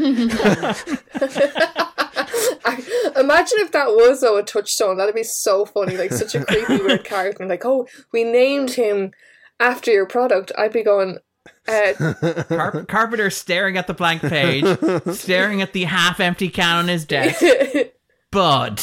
But Yeah, yeah, that would be such a him move though, just to kind of as a stick it to the man, just like just pain. In fairness, like he's he's a bit of a weirdo character, but he's he's he's ultimately harmless, I think.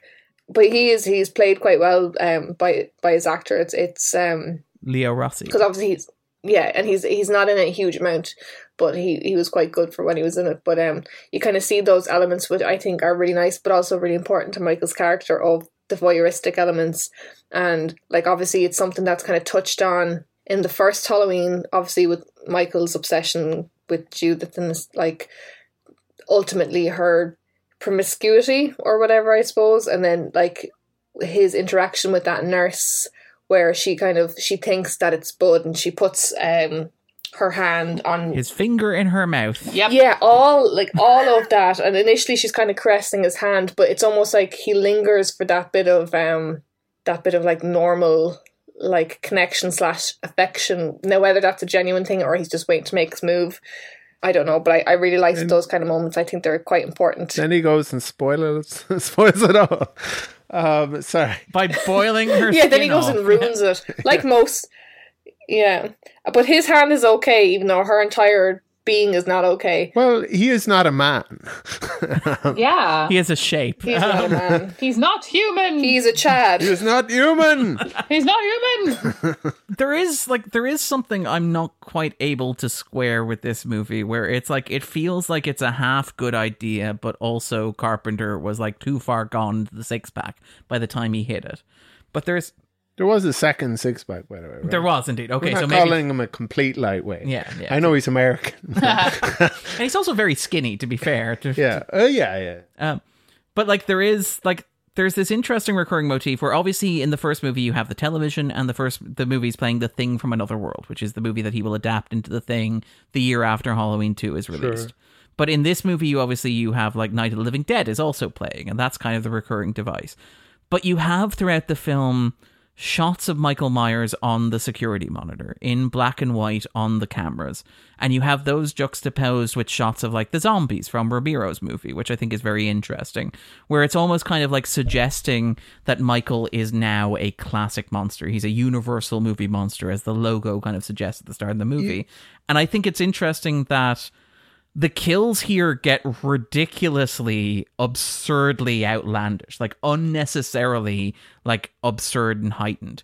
That sequence which is incredibly schlocky where he drowns the nurse in boiling water that's an invocation of the classic frankenstein like the universal frankenstein. That's boris karloff taking the little girl and holding her head underwater so she can find the flower uh, the sequence where he drains all of the blood from one of the nurses, from the night nurse. That's Dracula. That's a classic vampire kill. This woman lying on a bed drained entirely of blood. I do love, by the way, that after that you have like the character come in and just slip on the blood. Which is the most ignominious way to get taken out in a slasher movie. Can can I actually just piggyback off that, Darren, just really quick? And can I just say, Go just it, to go back to Andrew and the Alien movies and stuff? I think I always say that I I it takes a lot for me to get pissed off at movies or hate them. But when I saw that sequence in Alien Covenant where like f- like fifteen characters all slip on the one pool of blood in the space of like three minutes, and then Oh. they end up blowing up the ship So stupid. nothing has ever made me more angry. Like to an extent, I kind of, even though it's it's silly in Halloween too, I, I get that. Um, Jimmy is it the paramedic It, it's Jimmy. Yeah, gets a Jimmy. fright or something. That's why he slips. It kind of like it's goofy, but it kind of makes sense. But the fact in Alien Covenant, they're all sliding around this pool of blood, like back to back to back. Oh, I was actually so mad. I'm so mad. so I just felt the need to say that out loud. Because every time I try and tell people, it's like, you know, that um Ryan Gosling skit, the papyrus skit from SNL? Mm. But that's like me with Alien Covenant and the Pool of Blood. Like, why would such an esteemed, distinguished writer director film that? not one, not two, but like 11 people all like slipping on one pool of blood and then getting taken out by this fledgling little alien, proto alien type thing. Oh, I despair. There were two people, right? I think there was two, but I think one of them slipped like twice or three times in the same pool of blood. Okay. No, I'm going to Andrew, defend Andrew that. really likes Alien Covenant. I to really- be clear, Andrew's a very big fan of Alien Covenant. yeah. I actually, I had, in fairness, there are elements I really love the soundtrack to Alien Covenant, and there are a lot of elements that I do like. I was profoundly uncomfortable with the dual Michael Fassbender The twin cest. fingering the flute, or the twin, Yeah, I'll do the, the twin fingering. setting. Me and I'll do. Me and my dad went to go see it together, and the two of us just stopped and looked at each other and pissed ourselves laughing. It was hilarious, amazing, amazing. Um, but that scene just sent me off the wall. Um, It sent me off the wall. I couldn't. I couldn't believe it. but I, I do like if I'm. I I I loved how how like yeah um how how I suppose lu- ludicrously gay that um whole thing was with the two androids, yes, Yeah, Michael yeah. Fassbender. Yeah, I mean, is it gay or is it like masturbation? It's not Yeah, gay. It's not gay. We don't claim it. We don't want it. We reject it. no but the, Because what's there's that there's that amazing quote from the boys when Homelander's with the Doppler, and he's like, "It's not gay if it's with yourself. It's masturbation, right? I that is that is fair yeah yeah I yeah that's a different community of, of clones um yeah A clone community. I, this is a great episode. It's going completely to plan. I love all the directions that this conversation has taken. So it's it's called ADHD, Darren. I'm so sorry. No, no, not not not you, Billie. No, no, no. To be clear, not you.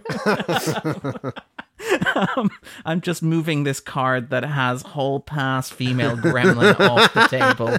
Um, but uh, yeah, no, I, I kind of like I I think there is something there in the idea of like Michael Myers is now a classic Universal monster. He's he's Frankenstein, he's Dracula, he's all of these things, and you have like again halfway through a six pack, halfway to a good idea, you have this idea in the movie, which is something that, like, the first Halloween is a perfect movie. So when you try to rip off the first Halloween, you're inevitably going to make a bad movie because it's going to suffer by comparison to it. Great thing about Halloween 2 is it is not a perfect movie. So whenever anybody tries to copy it, it's 50 50 whether you do it better or worse. And here you have this idea of, well, what if the real evil is inside all of us? Where you have the like the you have the crowd who are like around the Myers house throwing stones, threatening to burn it down. You have like that wonderful discussion with crews as well Yeah, I mean, you- that's you- a young Dana you- Carvey, by the way. Yes, yeah. It um he he's he's been told like to interview the the, The children, the kids, children. and, and He- nodding. yeah, agreeably. But they uh, I feel like when Carpenter wrote all of the new stuff, maybe with the exception of that exchange with Dana Carvey, where he didn't have to write like. Uh, but I, I feel like Carpenter wrote um, a news reporter reports on what happened, and that like the guy who's playing the news reporter is like, "Do I get lines?" It's like, "Just say what happened." Report on what happened. Yeah, Just- yeah. We're going to leave the camera uncomfortably long on you, and you're just going to keep talking. uh, there- but, I mean, Um, this is the classic Andrew So TV awkward. reporter in movies thing. I think you also had it like Once Upon a Time in America as well. sure. But yeah, that crowd gathered outside the Myers house, the kind of the sense of vigilante, mob justice, the community thrown into chaos. That's all classic Frankenstein stuff. That's the the villagers gathered with their pitchforks and torches to burn down the windmill at the end of the classic Universal James Whale Frankenstein movie. It's kind of interesting that Carpenter just goes back to a more archetypal sort of movie monster or monster movie, if you will. A- And again, like it, it's interesting that this becomes a template that the movies keep coming back to over and over again. I mean, I think of uh, obviously Halloween 4 has a vigilante plotline in it. Halloween Kills has like a big mob plotline in it as well. And It's kind of interesting that, you know, while the original Halloween is perfect and anything that you do is going to suffer by comparison to it, Yeah. Halloween 2 is kind of not perfect. So when you do like another take on the concept, you're immediately like, well, it could be better, it could be worse. Who's to say? I don't know. I like that. I kind of like that about this movie. Mm. It, it kind of reminds me a bit of like the the Friday the 13th syndrome where like when you have a piece of media that is doing a parody of slasher movies in general, when it's riffing on the genre, on the template of it. Now, obviously, there are exceptions, like Scream is very obviously doing Halloween, but if you're going for a generic slasher movie, nine times out of ten, it's going to be riffing on Friday the 13th. Um, I'm thinking here, obviously, of like Fear Street 1978, for example, which is set in the year that Halloween released, but is doing Friday the 13th. Or I'm thinking of The Final Girls, which is very transparently doing Friday the 13th. Yeah. They don't tend to riff on like Halloween, Texas Chainsaw Massacre, or Nightmare on Elm Street because those are legitimately great movies, whereas the Friday the 13th movies are maybe a bit less good. Yeah. Uh, actually, actually, now that I think of it, the Final Girls ends with the promise of a sequel set in a hospital, which is obviously another reference to Halloween 2 and a reminder that Halloween 2 is decidedly less sacred than the original Halloween. Um, this movie was obviously cut and hacked to pieces in post production, particularly by Carpenter. Apparently, he cut huge tracks out of the second act. So, for example, like Michael Myers disables the janitor, uh, the generator. For he also disables the janitor. but he, he, he disables, Disables the generator at the ho- genitals at the generator. Yes. Uh, but he also disables the generator at the hospital. In case you're wondering why everybody's wandering around in the dark and nobody seems too bothered by it after the power cut. Um, he, you know, there's a whole thing about how Michael Myers gets to the hospital was an entire subplot in the middle act of the movie. Whereas, like Carpenter's like solution to this is to have a guy with a boombox walk by declaring that Laurie Strode has been taken to hospital, then have Myers walk up to a sign that says "Hospital this way," and then cut to Michael Myers is suddenly in the hospital Those kids in their news radio. when they're wearing boomboxes. I have to say though, I did I did love that kind of that that sting when your man with the boombox walks across and then suddenly Michael's there and it goes and kicks in. Like it's so on the nose, but I do love it. It's great. It is. I mean, there are a lot of like again, the soundtrack I think is actually really good. To be fair to it, um, and I like I don't dislike the kid with the boombox, well, you know, but that it, but but it is very um, uh, like 1980s. you know Another Andrew hot take coming right in. Convenient. Well, you know, well, it is like again, it- it's very That's much the movie. kid with a boombox. um, but you know that Is that's it Jason Takes Manhattan with the boom? He has to show showdown with kids in the boombox. yes, Yes. well. yeah. Yeah, it is. yeah, yeah. We should note, by the way, that that that actor with the boombox, I believe, is played by Billy Warlock, who is the son of the actor who plays Michael Myers here, who is Dick Warlock, which is a great, Great name. name. Yep, just a great name. Great name. Um, and before we continue on, the Michael Myers mask is a source of controversy for Halloween fans. Everybody has their favorite and least favorite version of the mask. Uh, very famously, despite the fact that this franchise is worth hundreds of millions of dollars, uh, they were they've never been able to properly replicate the original mask. The mask they use here is the original mask, but it turns out that Nick Castle just like had it in the back pocket of his jeans for like several years between making of movies. So when they took it out, it was kind of stretched. It's on the cover of a Springsteen album. Yeah, Mike Myers mask hanging out of his jeans pocket. Um, but it also, Dick Warlock is, uh, God bless his soul, and by his own admission, a much shorter, stockier actor than Nick Castle. So the mask kind of sits um, differently on his face. It's like it's like movie era Ro- Shatner. RoboCop 3 issues. Obligatory RoboCop reference. Um, he apparently had to wear You lifts. also you also have uh, uh, Laurie Strode, actress, cutting her hair like Nancy Allen in RoboCop, except Nancy Allen doesn't get a wig. It's head trauma. yes, plenty of head trauma. Yeah, yeah, for for the um, gratuitous RoboCop reference. Um, But yeah, do we like famous? entirely unnecessary RoboCop reference. We see Janet naked through a um, a frosted window. But then we like- also like see we her see naked RoboCop. outside a frosted window as well. Yes, but we eventually get to see RoboCop um, naked after that frosted repair point. That's a very better fair- than naked, in gun co- metal. covered in metal. um, okay. Um, so back to the Michael Myers Sorry. mask. No, no, not at all. Um, do we have like so Joey, uh, Joey, Billy as like fans of the franchise? Do you have a favorite Michael Myers mask? Do you think any of the sequel masks look good? Do you have a hot take? So Joey, Uh, all the sequel masks look like shit. Um, I'm just gonna say that right off the bat. My favorite one is, I mean, obviously the original one, but I love the distressed Michael Myers mask in the new trilogy. I think there's that there's that great moment, and they put it right in the trailer, which I watched about a million times Where for the puts 2018 one, where he where he takes it out of the out of the boot and he puts it on, and it's just oh perfection. I also have a lot of love for the sort of half mask, the sort of burned mask that um he wears in Rob Zombie's Halloween 2. You can see like his eye. I feel like yeah, just that that Michael Myers like been through some stuff. But I mean, nothing. Look, nothing compares to the original mask. Nothing compares to Nick Castle. That's why they put him in Halloween 2018 again, yeah. and you can sense immediately that it's him. But yeah, those would be my favorites. I think. I think what they did with the new ones was really, really cool because it was weathered, but it wasn't as weathered as in Rob Zombie's Halloween, where you're like, "What happened to this mask?" Why would he not just buy another mask? Why does Michael, the biggest man, exactly. Just, just, just buy a new one. I don't, what's going on? You don't have any money. I don't. Why not? nobody's going to stop you on the way out the store?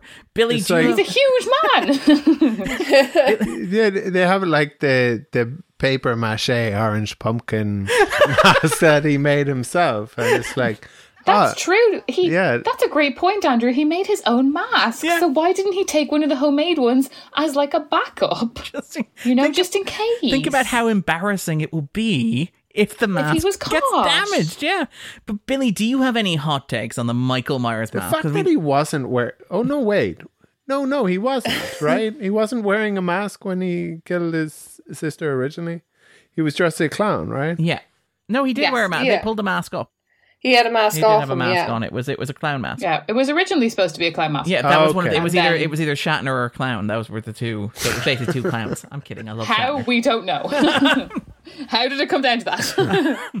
But um, sorry. So Billy, do you have any takes on the mask? Um, well, obviously, um, same as I'm sure everyone. Uh, the Halloween, the first Halloween uh, mask is my favorite. Um, I am a huge Trekkie, so the minute, like when I think my dad was the one that told me about the um origin of the original mask, um, I just thought it was the greatest thing I had ever heard in my entire life.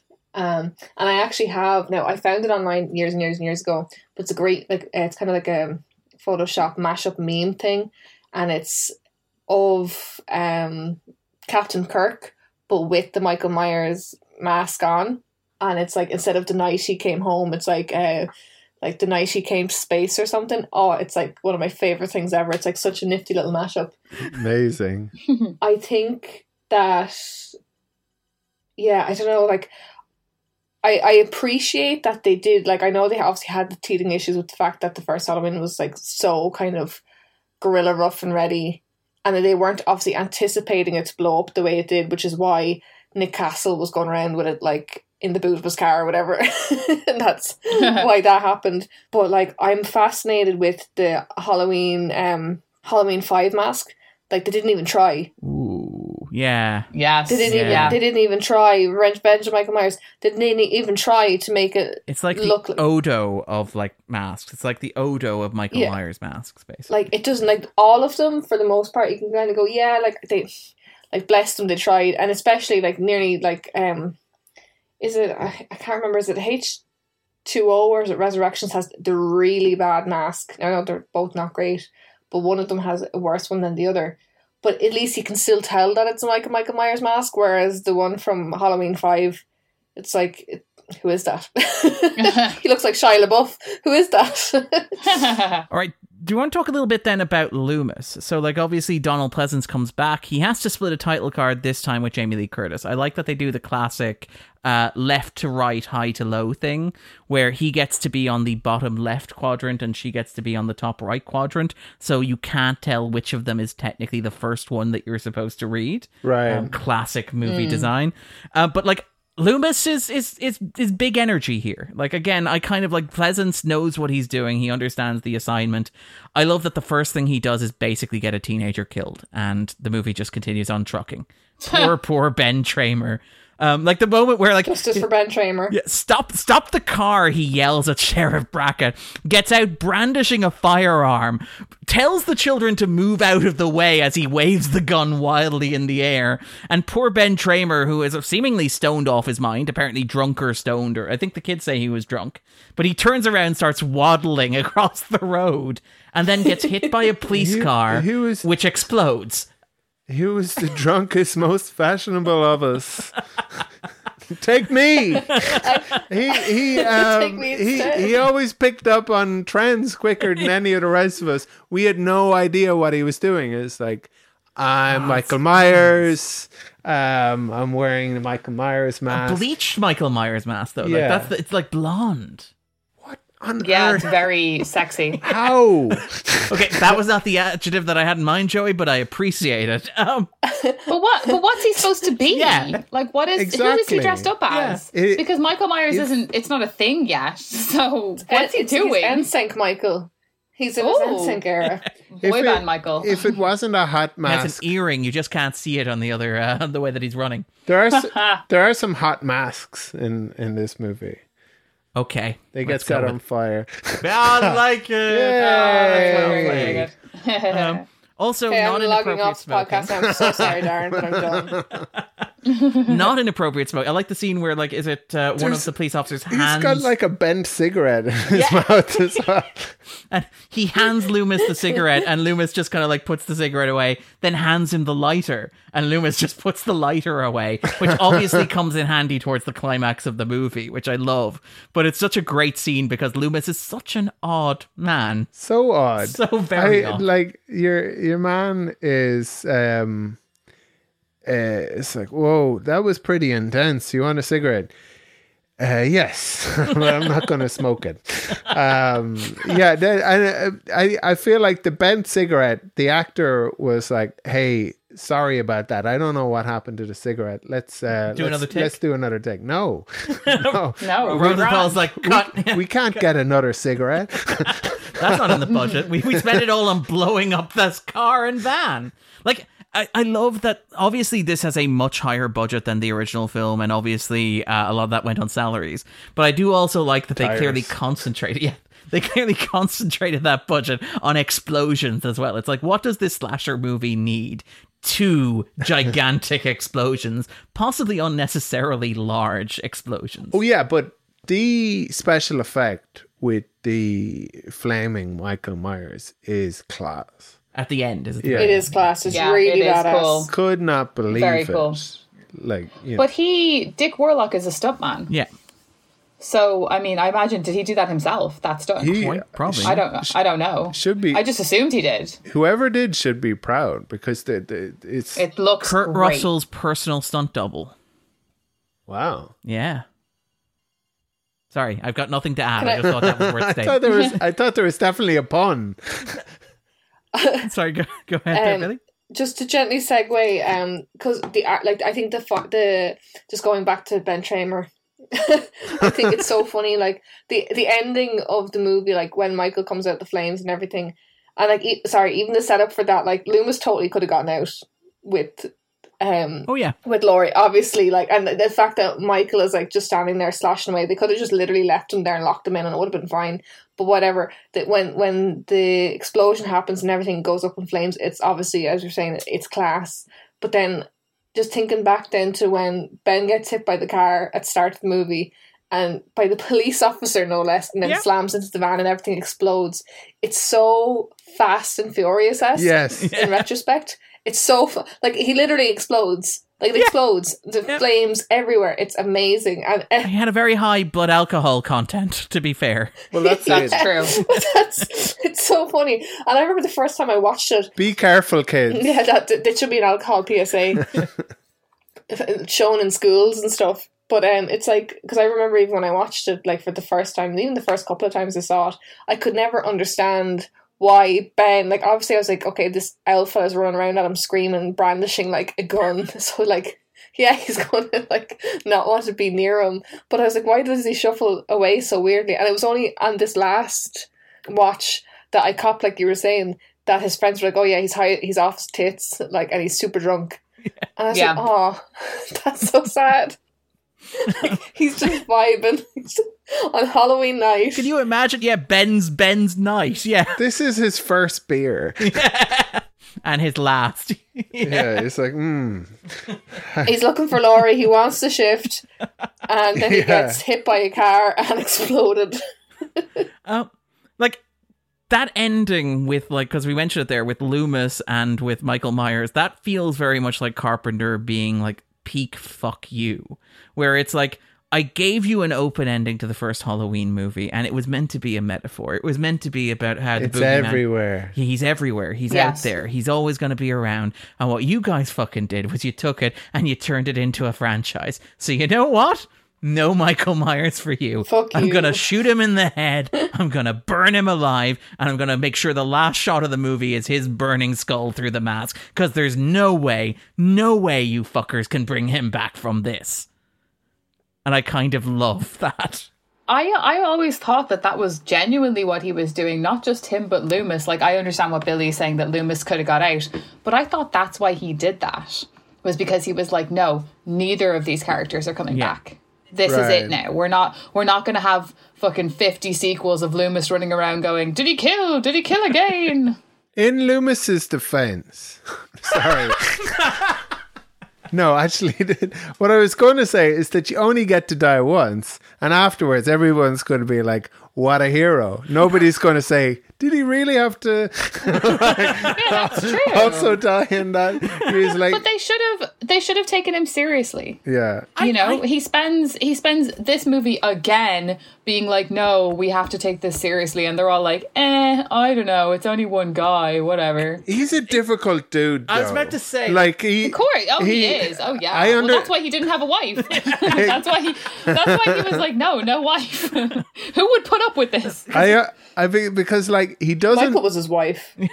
yeah He- he's hit the love of his life is michael Yeah. but he says in rob zombie's halloween he's like you're my best friend yeah, Longer than my last marriage. yeah, yeah a great line Like he, d- he does. which Yeah. is great he doesn't listen to Marion Chambers. He, you know, like when she's trying to give him like a very important plot point.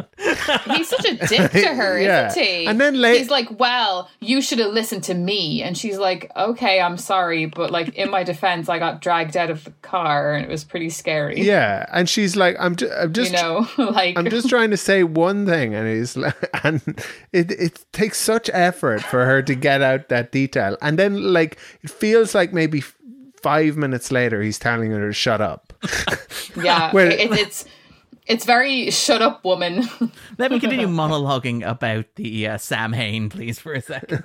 Yeah. it's like you, you know in him, you know in Family Guy, every time like Meg speaks up and uh, Peter's shut up, Meg. it's like exactly like that, which I do like is also very topical, considering Mila Kunis been a big lunatic as well. the the negging as well, where she comes back and he's like, "Oh, I, Yeah. di- I didn't recognize you for a second, which is very much like, "Oh, somebody went home and got showered and went got changed." yeah, I haven't showered. Where were you when I was out shooting Ben Tramer? Like, I wh- haven't showered in days. Killing children. I love, I love that they brought that actor back for Halloween Kills. I thought that was such a nice touch. It's like justice for Marion Chambers. Yeah. Because, yeah, everyone seems to forget that she had this really violent interaction with Michael Myers that, I mean, it probably scarred her. She probably was like, Yeah. I don't want to get in a car again. Someone's going to grab me. Oh, um, the actress Nancy Stephens is married to Rick Rosenthal. Actually, Oh, that's weird. yeah, That's very weird. Do you think they talk about it? yeah, Rick, Rick, I'm in Halloween Kills. And he's like, whatever. yeah. Shut up. I, Yeah, because like I even think because I thought even that line because I, I double checked um because the way he delivers it, I was like, is that some kind of on the nose? Like, did they change actresses and I'm just not copping? Like, mm. is it like a really like, oh, you like you look different, blah blah blah. It's like, oh, 'cause it's not the same actress. She just got some new glasses. yeah, yeah, like Clark Kent and Superman. Did I miss anything? yeah, yeah, What contract dispute? yeah. but like and and again she gets into a car with Sam Loomis and everything is perfectly chill.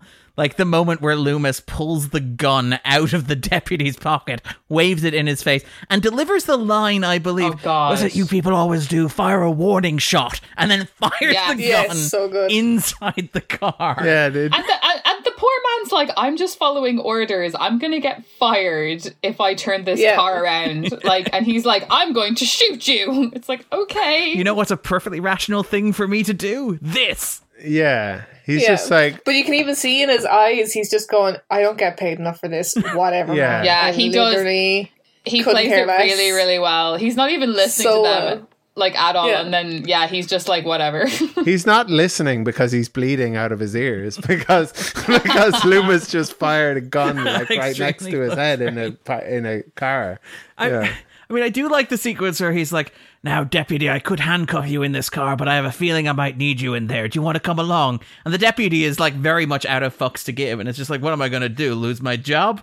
Um, and uh, then promptly gets murdered. or lose my life. yep. it's like you know what, Loomis, life is a like small Like a box of chocolates. It's uh yeah, it, it's uh, overrated. Yeah, let's go. Let's do this. But like, and I guess this is a nice segue to talking about the twist, which I think is the last big thing we haven't really talked about with regards to the movie. But like again, throughout the movie, you have this idea Come on, baby. you have this do the twist like we did last summer. Um, let's twist again like, Like we did, last, year. year. But um, you have this is going to be a fun one to edit. Um, you have the, you have the moment where like you have Two minutes of usable content, Darren. that, that's it. shortest episode ever. But you have like the moment where they go to the classroom. They discover Myers broke into his classroom, apparently. Um, and did he write Samhain on the board, or was that just uh, there by coincidence? Did he just like break the he class? did, I think. Did he? And then did he draw the? Did he draw the?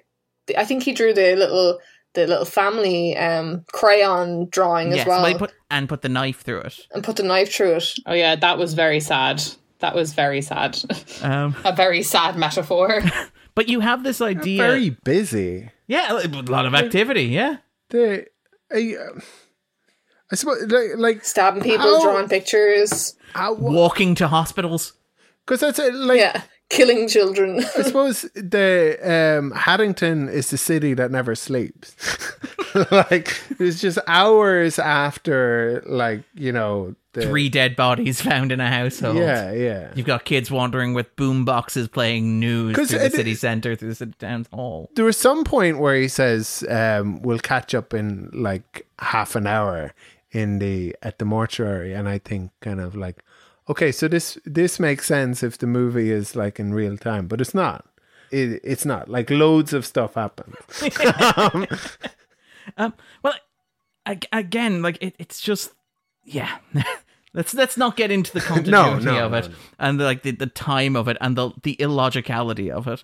But I like, suppose it, it's like I ought not to be thinking about that. Maybe yeah, well, uh, yeah, I suppose. it's like how how how well does a movie kind of you know suspend your disbelief? belief, yeah. Well, I mean, yeah, cinema sins. I- well, like it's what you need, Andrew, is more Budweiser. Yeah. you need your own six pack, Andrew. The, Let me. the crisp, refreshing taste of Budweiser. yeah, the Chris Refreshing Taste Budweiser. but we just to run through quickly what Carpenter added to the movie because Carpenter did reshoots as we mentioned um, after Rosenthal turned in his cut. Rosenthal thinks the theatrical cut is a, brut- a brutal act that undermines any suspense and tension that he was trying to build. But Carpenter basically added the first kill in the movie where Myers kills a teenager. That was apparently based off a test audience response that apparently they were angry that Myers doesn't kill a single teenager in the movie. Mm-hmm. So the opening sequence has him steal a knife from an elderly couple and then murder a random teenager. the second sequence he added, which is actually quite impressive technically, is the long, the single one take that follows the nurses on their way to the hospital, where they get in the car and they drive off, and then the kid with the boombox arrives, and then Michael passes through, and then w- goes to the hospital sign, which is all done in one take, which is very technically impressive, Cool. given that it is literally just Carpenter patching the narrative that he chopped out of the half hour of the movie he just threw in the bin. Um, and then the other thing that he added was the security guard kill. That was all Carpenter because he was like, nobody's died in this movie in 20 minutes, so we need to have somebody die. Let's introduce a cute, bumbling security guard who has like one meaningful interaction with the rest of the Mr. Garin. the audience will be rooting for him, which is like you could tell it's a very drawn out kill because it's the hammer kill and it just takes forever to get to it. Yeah. It's like, I'm gonna wander over by this dumpster. Hopefully there's no serial killer here. Nope, no serial killer here. I'm gonna go Cat. check. Sorry? Cat attacks him. Yeah, him. cat attacks him. I'm gonna go Cat check this check this empty Hey, room. Clear out these Cat was just trying to warn him. clear, Yeah, these, clear these cobwebs away. these clanking chains. um, push them out of the way. Yeah. Um, But Then he goes to the shop and gets a six pack of Budweiser. yeah, great all night. um, but I gotta hit that 90 minute runtime. Gotta get there somehow. Fun for everyone in the parish. yeah, it's because pe- people who share the same spirit share the same beer. Thank you, Andrew. Um, but Andrew, I'm gonna get you. I'm gonna get you a meet with my boss because I think I think we need you. this is the pitch. Hey, uh, This is yeah, let's keep them busy, you know? They, they, podcaster, copywriter extraordinaire. For just those- only for Bud though, and Halloween references. Uh, it, it, it, it's for those who grind, you know? Yeah. Is, who stay stay loud and who never back down. this is this is your uh, five to nine before your nine to five. This this bud is for you. Um, Oh, all right. Um, but like, sorry. I do think the movie is getting at this idea of like Michael Myers representing the evil inside all of us, which is the big thing that he's the shape in the first movie, where he's just this kid who could be anybody who just randomly killed a bunch of people, and he's this dark secret that this town has. And so through this movie, you have this like recurring emphasis on again, you have the mob outside the Myers house threatening to burn it down.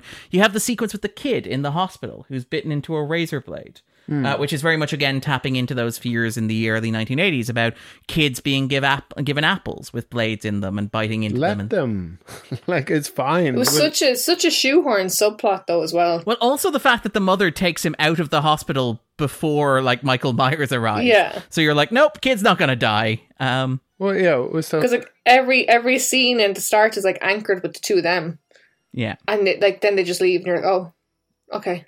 Yeah. But but like you have this idea of like, and then It's so the, that the cameraman has somebody to follow to go to.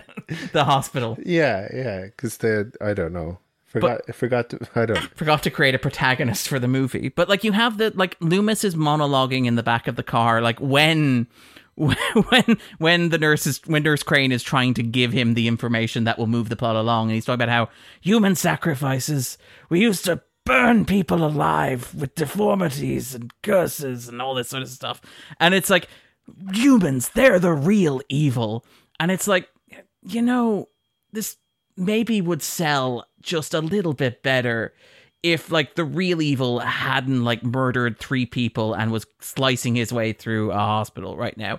It feels like the point you're making about human beings being the worst thing in existence is kind of undermined by the fact that Michael Myers is now a universal monster and also the sister of your protagonist. Let's talk about the twist.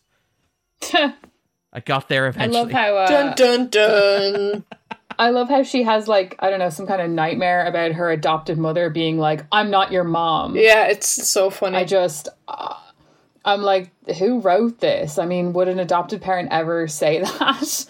I'm not your mom. Somebody who is on three buds. I believe you have to to be an adoptive parent. You have to say that.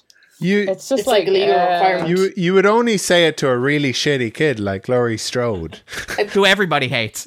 Yeah, like the problem child. She was kind of annoying her. It seemed like, yeah. who who yeah every, every everybody's least favorite kid Laurie Strode. like like the she, she's just so she she's so yeah, such like a a a Such a little stinker. Yeah, but it, like but which doesn't make any sense because she's such a wonderful kind of um Character. Yeah, yeah, and so kind of like sensitive and intelligent and Yeah, introspective. and- Yeah, and yeah, thoughtful. Again, like it's like this movie has no idea what to do with Laurie Strode. Like Laurie, like Laurie is completely wasted here. By the way, is Jimmy the uh, the unseen love interest that is referenced in the first movie or no? No, that's Ben Tramer who gets No, killed. that's Ben Tramer was- That's Yeah. Ben Tramer. yeah, Ben Tramer had a really crap night. Yeah, that's yeah. oh yeah. crap! Ben. All Ben wanted was the shift. I love that Andrew's like this. This this tragedy has multiple I was layers. wondering that earlier on so because there was some reference to Ben Tramer where I was thinking, yeah, he. It, I I maybe it was you, Billy, uh, who said like, oh, he's thinking about Laurie, um, and I was like, is that the guy? yeah, all he wants is a shift, Yeah, that sucks. and he gets he gets exploded. and if, and if I the, like Laurie, Laurie is kind of uh, at at no point is she like you know I only have eyes for Ben Tramer. well, why do you think he's drowning his sorrows? Yeah, And Laurie is making goo goo eyes at Mister Jimmy. Like it's just heinous. Carry on. she's not even mourning him. She's not even mourning him. She's not very experienced with boys, though. They kind of ex- established that in the first movie, so she's just not. This is true. she's not used to getting much attention. I will say though, Jimmy, his character was very strange to me because all he does is come in and just tell her more bad news. like that's all he does. In fairness, he offers to get her a can of coke. That's true. But like other than that, he's just coming in to be like, oh yeah, oh it's got it's got bad again now, Laurie. Oh, Michael's coming. Like I'm like, what? He doesn't help her. He's not like, let's get out of here. I quite like that it's like half an hour into Halloween 2 before Laurie realizes that it was Michael Myers. Like, I really like that. I like Yeah. the, that she. Yeah. Like, sorry. To be fair, one of the things I I'm to agree with you. One of the things I like the most about this movie is that there are so many instances of people being murdered in the background while other characters just continue on with their day, don't notice. There are so many shots of him on the security cameras that people don't notice. So when you're talking about like yes, it's very heavy-handed where Loomis is saying people are the real evil. I think those scenes do kind of get at that a little bit because it you're right it does take a really long time for anybody to realize something is wrong. And that's in a way it's because the hospital is such a brilliant setting because it's all these long corridors and all these places to hide and it's so quiet. But i think yeah it's the kind of the complacency even from Laurie because Laurie's kind of like oh well it's over until someone's like no it isn't. He's still out there and he's coming. To be fair, I mean, Loomis did shoot him six times. Not five times, not seven Oh, times. that's true. He did shoot him six, six times. times. If I were in a hospital, I'd be like, you know, if it were four times, I'd be I'd be anxious. If it were five times, I'd maybe lock the door. But six times, it's all clear, baby. But then why didn't you do seven times? That's my question. or eight like 50 cent no nine Yeah. 50 cent got shot nine times sorry sorry 50 if you're listening and I know that you are It's okay. He's too I- busy working on Power Book Six. Um, I hope when they come to put out the fire, somebody is also thinking we should. Uh, it's about time we feed these babies as well. oh my god one of the babies it's on its side and i'm like um someone's going to turn that baby over that baby's going to suffocate I think Mike Myers identified that it needed some tummy time. yeah. Um, um, I, I mean, I, I don't want to victim blame here, but I do feel like the hospital staff here are not like the A staff. Yeah, they're not They're like not they're the not A like at their team, no. peak performance. it's definitely like my sister is a nurse and she's told me about times when she'll be stuck on a shift for whatever reason with just like newbies and like idiots or whatever and it's usually the night shift so where she'll be like the most senior person and kind of has to take care of everybody so i got the feeling it was one of those nights because other than the kid with the razor blade it's kind of a quiet night in there you know what i mean they're not really too out the door or anything but yeah you definitely everyone else has just been left to atrophy, Joey. They're just kind of been left to like die off in the beds while they all get their well, freak on. Well, to be to be fair, apart from the babies, we don't see really see any other patients. Like, and even so, Laurie doesn't get a great standard of care. Like, she's left to fend for herself. The one patient we Cowering in the have. corner. and then she has the reaction. Six nurses for every patient. She has that vicious reaction, and all the nurses are running around like bumbling idiots until they find Mister. And they, I think they said he was the the main the, the head doctor. Like he got drunk at the country club, and he was still drunk when he arrived back on shift. the the owl fella. yeah, what was going on there? He clearly look. They clearly all thought it's going to be an easy night. We can relax. You know, we're all just going to have sex in the hot tub. Yeah. Nothing bad ever happens on Halloween. Um, Ignore the news reports. to be fair, at least Michael kills people. Like, it would be really inconvenient if he wounded them. That would be really inconvenient for this hospital staff. Like, straight through. we have to. We have to defend ourselves, and we also have to treat these people. Um, we have to do our jobs. Ew. Ew. But I'm horny. Yeah. It's like yeah, yeah. and the hot it's- tub is right there. I feel like yeah, it's like it's the therapy room. I need some therapy, baby. But it, this is an office.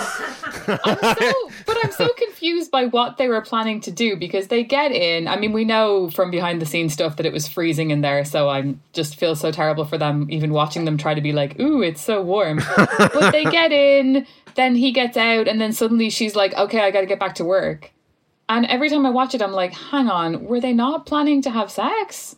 He, Did she get turned off at some point? Like, what happened there? Was that all they were going to do? Joey, he's usually much quicker. Oh. usually very Oh, I fast. see. That's the impression I get with both. She's like, International Man of Missionary He's our bud. I like that. I do, I do love that He- death, even though it kind of makes no sense because obviously, like with the scalding, obviously she drowns, but then there's also the scalding and the skin coming off and everything, and it's like, why do both? I don't understand. She she But it looks good. she gets out of the hot tub after he had came.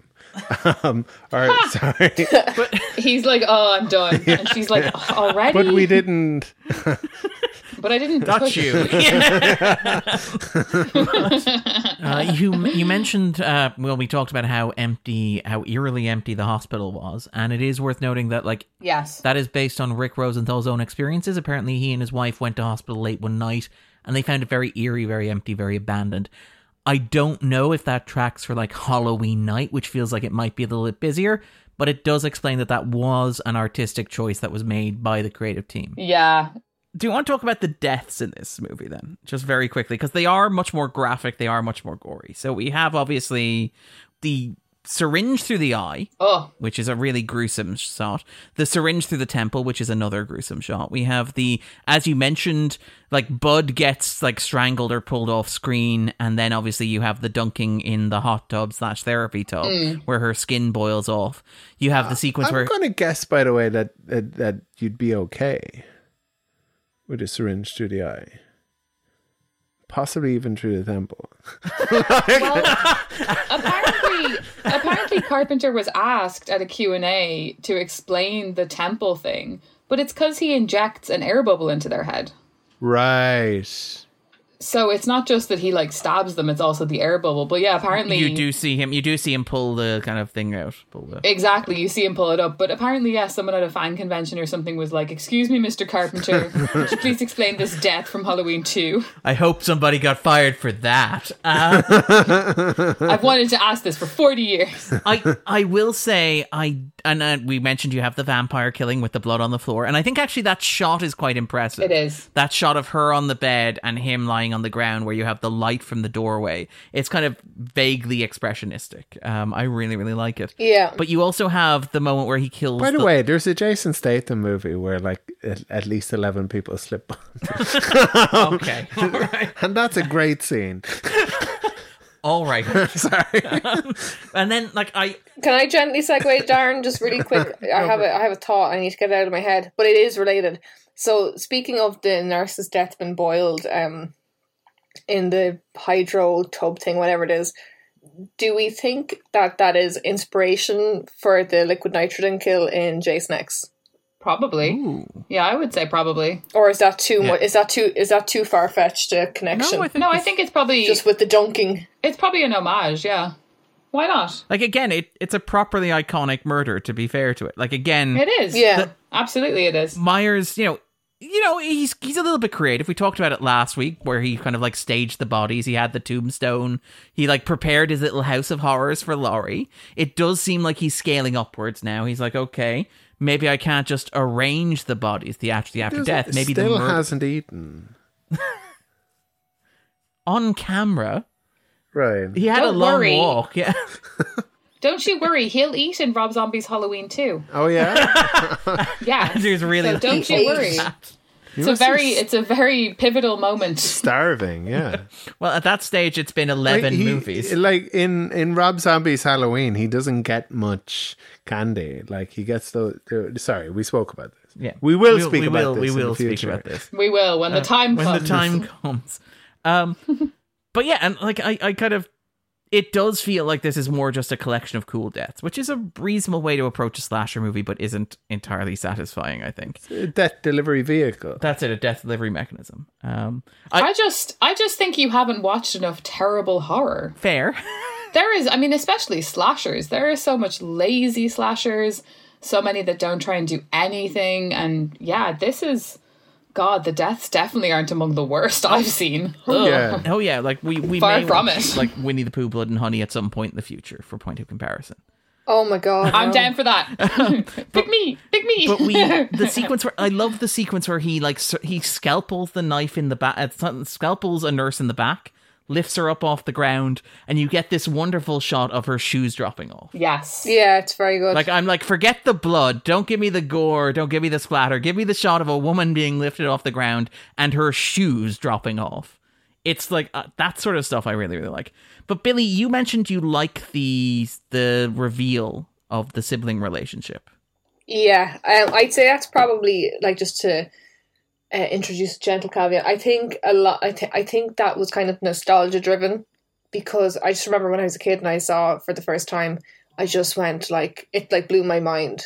I was like, "That's that's class. It makes perfect sense. No wonder. Obviously, unreal, fantastic." Now, obviously, having um this idea of just Michael being this evil entity that kind of nearly hunts like an animal and has no not nothing behind no rhyme or reason bar this instinct to kill is like really fascinating and, and, and it's brilliant and I, I do think it is very much in tune with his character I do like that whole kind of evil comes home kind of familial relationship thing as well that nearly like potentially that Laurie was like his last the last bastion of his humanity so he had to like nearly wipe her Mm. off the face of the map. I really liked that, but then obviously, like, even though I do like on a different, all the kind of cult of Thorn, more supernatural stuff, even like, even though I don't consider that to be quite kind of, for me, I don't consider that Halloween. I nearly think of it as a standalone thing because I do like the kind of idea of Michael just being this evil incarnate predator that there's nothing else kind of going on behind the scenes. Um, but yeah, I I really liked it. I thought that that that's always how I read it. That Laurie was nearly the the last thing, kind of tethering him to humanity, and whether he realized it or not, he needed rid of her. And I always liked it. Joey, how do you feel about that twist? Because it, it defines the franchise from here on out, whether, you know, we lean into it as in later sequels or we push back against it as we do with the Green movies. How do you feel about that, like, big shocking reveal in Halloween 2? I don't think it's necessary. I prefer when he's just unexplained. I think when you start to explain him, it just like it would have made more sense to be like, well, she was the only one left alive from his Halloween night massacre, so he had to finish the job. To me, that would that would have been just as satisfying. Um, I do think they lean on it way, way too heavily in the sequels, as we'll probably see. Um, and I was really impressed. I think again, one of the first trailers that came out for Hollow Green was that little clip that little clip of them the teenagers talking and him being like oh wasn't it her brother? And she's like no it wasn't her brother. That's just something people made up because it made them feel better. Like that was one of those moments where you thought whoa they're really making a statement with this. They are saying no forget all that. We're starting from the beginning and we're going to do it right. And then to my mind they did.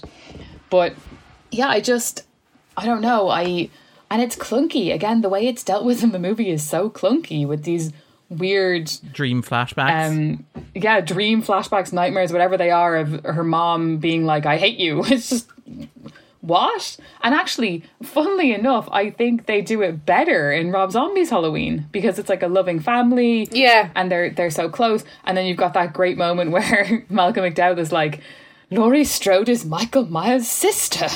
And you're like cool okay Sure. Well, I mean, we'll talk about it when we talk about the zombie movies. I feel like the zombie movies are the logical culmination of this, where it's like you have been given this and you have to work through it. Yes. The zombie movies are a logical culmination. I think the problem with this is that it sets in motion you try to explain, Michael, and that gets you to things like the cult It's a of dead Thorn. end. Yeah. And yes, it's a dead end. You have to keep. And again, in Robbie's, Rob Zombie's Halloween, at the beginning, you see this scre- like screaming baby, so you know there's another kid. Hmm. We never get that sense in John Carpenter's Halloween that there's anyone else. So it does kind of come as a shock where you're like, what? What do you mean there's another sister? Where did she come from? Where did she go? I mean, it's worth why why kill that sister as well? I, I say, like like what what Yes. what Darren said is that it's like his his only kind of connection to humanity. I that think was that Billie, would. actually. Or, so- or sorry, sorry, I, I, I, I beg your pardon. Sexist. We're just we're so symbiotic, Darren. we are interchangeable. D- d- d- Darren he peed at it. I did. I apologize. sorry. Um, no. Um, the but uh, yeah, the the I kind of I like the idea. Yeah, if if it is the sister that is kind of drawn to her and haunts her, but isn't trying to kill her. Like like you like are uh, going to love like- Zombies Halloween 2 or hate it, but you're going to feel strongly about Uh, it. yeah, like like like Ripley in in, in Alien in Resurrection. Alien Cubed or, or Alien Resurrection. Resurrection's the one with the, the baby, with the human esque thing. Yeah, but they, they in in in Alien Cube they don't kill her because she's She's pregnant. got the yeah, she's got the queen inside her. yeah yeah. But that sense of like they won't leave her alone, Yeah. but uh, like uh, you know her choice is is Is irrelevant. is dead. Um, you know. I mean, it is worth just to, to quote from Carpenter, like explaining this choice, because Carpenter has been on the record. He, she, sorry, just that she can't be freed by death. Mike Myers isn't gonna isn't gonna uh, like end it for her. yeah, I suppose. But again, again, there is the thing of like Curtis isn't coming back either. Is the thing, Right. Like, and this is her last, her swan song. I mean, like Carpenter has been quite frank about how much he hates this, despite being the one who wrote it. Again, he says 2 a.m. when he came up with it. The brother reveal was caused by NBC, he explained. The MB- NBC purchased the rights to show Halloween on network television, but our movie was too short for them, so we needed to add some time. I think we had to add, what was it, eight minutes or something? I don't remember. And there was nothing to add. The first movie was just something I wanted to make. I don't have anything to add to it, so I came up with this brother thing. It was awful, just awful, but I did it. And to quote, like, I love that in this series we are going to go from quoting like John Carpenter to quoting creative writer Danny McBride. McBride, when he, as Joey mentioned, the Gordon Green movies cut this entirely, and McBride like did interviews like off the bat to like to stress that they were doing this. I was pushing for that removal right off the bat. I just felt that it was an area where he wasn't quite as scary anymore. It seemed too personalized. I wasn't as afraid of Michael Myers anymore because I'm not his fucking brother, so he's not coming after me. Yeah. Also, you've seen it, so wouldn't it be interesting to see what would happen if it wasn't that? And what does that open up for us if it wasn't this if it wasn't this random killing that has affected this character? So it just seemed like new territory. So I, I kind of I like yeah, I, I don't know. I'm not a I am not a big fan of the reveal of the sibling relationship. I think um Bernice mentioned last week it's very Empire Strikes Back Yes. um, which released Yes. the, the previous year and was a massive, massive hit. Um, all right, is there anything else you want to talk about with Halloween 2? Anything we want to discuss? Anything we haven't, uh, anything jumping out at anybody? So, Billie? Um, not that I can think of. Uh, once again, I'll just reiterate: uh, justice for Ben, Ben Tramer. Ben Tramer. Ben Tramer. Billie likes Ben Tramer. Billie wants to go to the prom with him. I have a thing for blondes. You see, I just you know, it's just my way. I, I like that this isn't even like the weirdest, uh, like crush reveal we have had this episode. But anyway. Certainly. Um, yeah, thanks, thanks, Andrew. and I was like, I was banking on it being the female gremlin, but it wasn't that either. Um, Joey. Her name is Greta. Say her name. Greta Gremlin. Greta Gremlin. Apologies.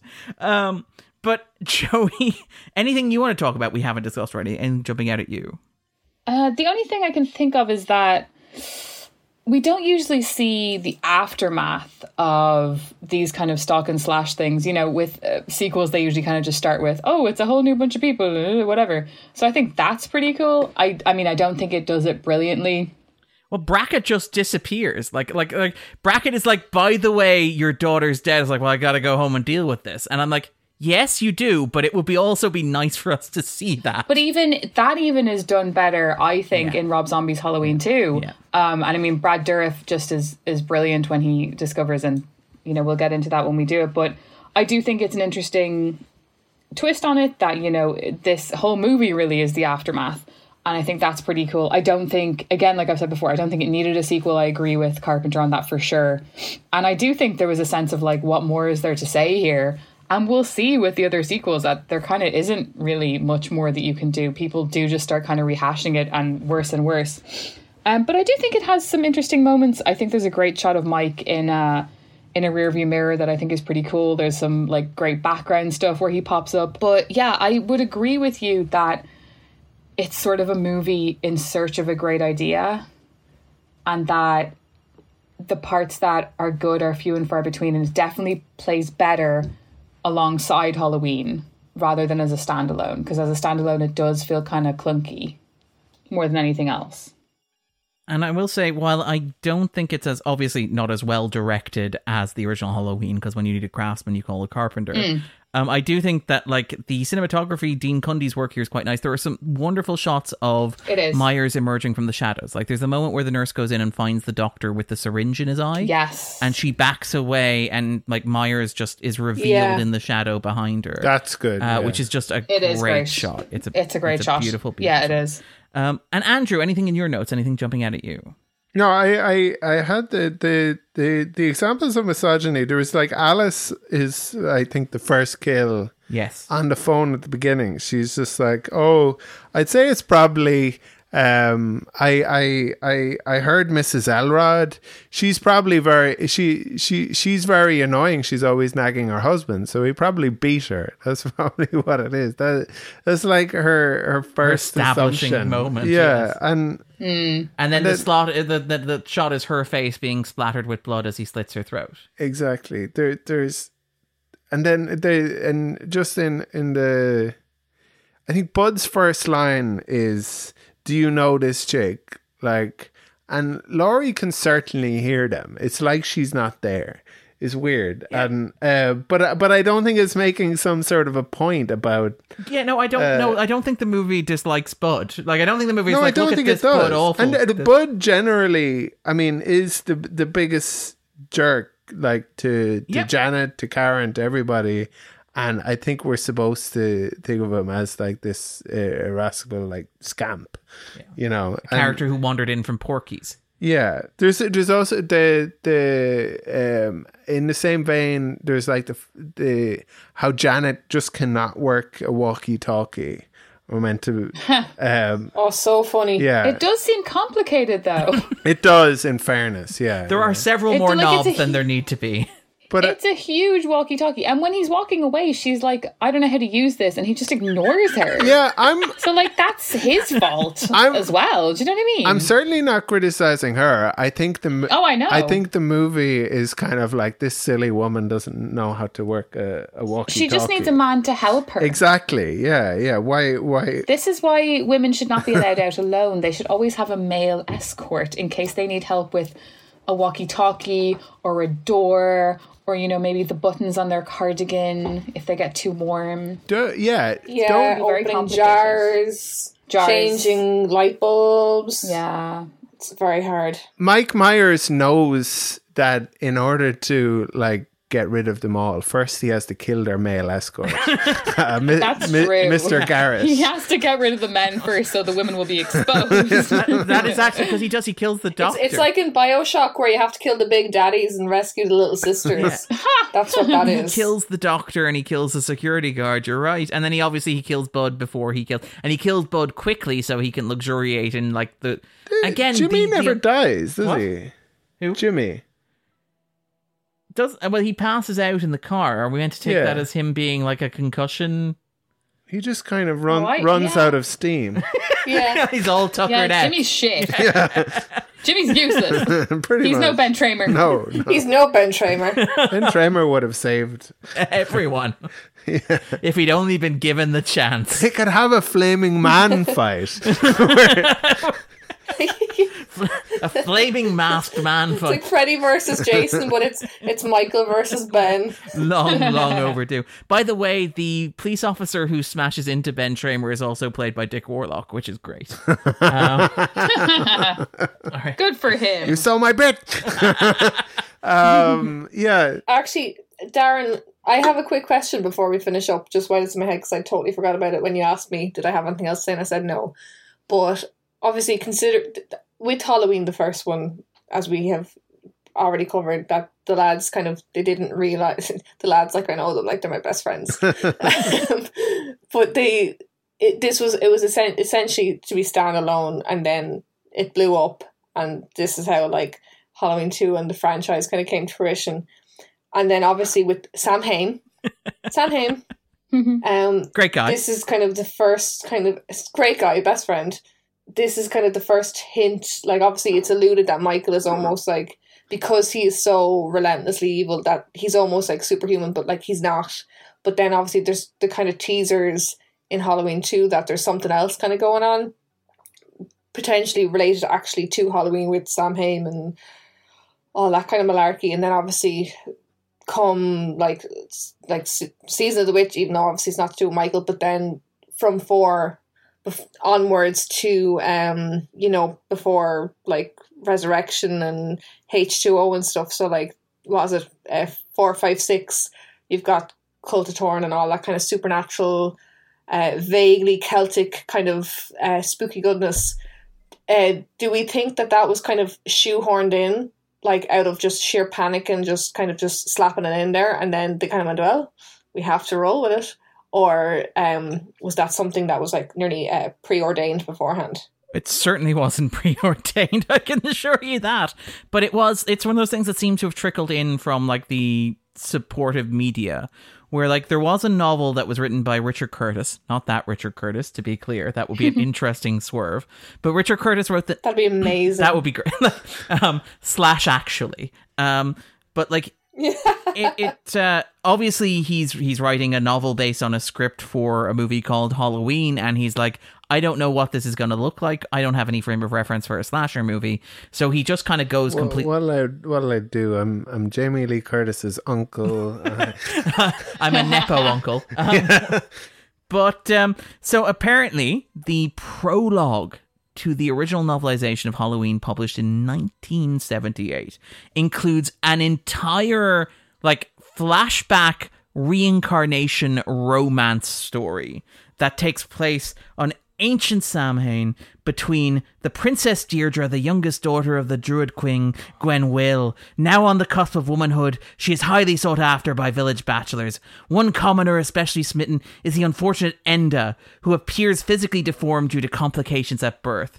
And so basically, you have this big, epic, romantic prologue to the novelization that basically suggests that like Michael Myers and Laurie Strode are this reincarnated version of Deirdre and Enda repeating that Sam Samhain cycle over and over again. it's it, it like So stupid. Um, I, maybe it, maybe it hurts more because we're Irish. I feel li- It like does. these horror franchises don't tend to get it right. Aside from the Leprechaun movies, obviously. yeah, they're very tactful course. representations of Irish culture and history. of course. Yeah, very accurate.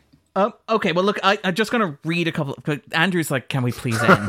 um, but Billie brought this up, so I feel like I just want to read some excerpts from Richard Harris's novelization. Richard Harris. Richard Curtis, apologies. Richard Harris's novelization would be something else. The horror started on the ease. The horror started on the eve of Samhain in the foggy vale in Northern Ireland at the dawn of the Celtic race. Once started, it trod the earth forevermore, wreaking its savagery suddenly, swiftly, and with incredible ferocity. Then, its lust sated, it shrank back into the mists of time for a year, a decade, a generation perhaps. But it slept only and did not die, for it could not be killed. And on the eve before Samhain it would stir, and if the lust were powerful enough, it would rise to fulfill the curse invoked so many Samhains before. Then the people would bolt their doors, Scant good it did them. For the thing laughed at locks and bolts, and besides, there were the unwary. Always the unwary. So yes, that is that is the opening paragraph of the 1978 novelization of Halloween. Amazing. So to answer your question, Billie, no, but they just kind of went with it. It seems. Love it. Um, all right, all right then. On that note, Andrew, is there nothing else in your notes? No, I suppose there's the food waste of the the um, not eating food that has razor blades in it. Yeah, um, but that's Do you think about he's it. hangry? Is that your take on Michael Myers? yeah, um, perhaps. Yeah. Um, all right then. So what we normally do at the end of the podcast is we ask our guests to recommend something, something related to the movie, something unrelated to the movie, just something that brings you joy in these uncertain times. So to give Billie to give Joey a chance to think about it, I'm going to ask Andrew to go first. Yeah, no, we, we I'm I'm I'm going to actually do it, and um, because Lionsgate Plus brings fresh perspectives to life through bold storytelling. You can sign up now to stream original series. No, they're not paying us. We should be clear. Um, but I I saw they they have Crank two. Um, High uh, voltage? high voltage. With a touch. It's a great movie. And it's another movie it's that, like this one, I believe begins immediately after the last one, right? Yeah, and it's a bonkers uh, Jason Statham action movie. It's it's it's It's great fun. it's so incredible. Um, another one in uh, which like this movie is in the um uh, horror franchise genre is uh, Red Dragon. I really liked Red Dragon. Brett Ratner. Oh my god, I cannot, cannot watch that. Really? I saw that in the cinema and I was absolutely terrified. And I'm, yeah, 35 and still no. I love it. Absolutely cannot. The performance from um, Ralph Fiennes is incredible in it. Now there, are- It is. it is, incredible. It is unbelievable. I can't watch Silence of the Lambs either. I don't think I've ever got through Silence of the Lambs. Have you watched Hannibal, Joey, or no? The TV show, yeah, I loved it. well, that is available on Lionsgate Plus. Sponsor. Shoes. Sorry, Andrew. Thinking of all the money. We do realize we negotiate before we do the shilling. That's typically how these things work. Uh, it's not really a great. You know, apparently the new influencer, How much is this worth to you? the new influencer thing apparently is to like retroactively get sponsorships. so like all the makeup people on TikTok, they'll go, "Oh my god, I love this product L'Oreal," and then L'Oreal will go, "Can we buy that off you?" And you're like, "Sure." And it's it, Nice. That's We the, gotta get- that's the new thing. We got to get in on this, Billie. We got to be like, I love my living dead doll. Yeah. Could, could Oh, I I've, have another? Tried. Yeah, it's my fave. Could, could I have another, maybe? I love it. It's my fave. Billie, I collect them all.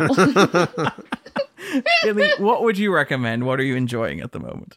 Um, I'm trying to think now. I'm actually after um finishing off season two of a um horror kind of TV show called From. oh, yeah.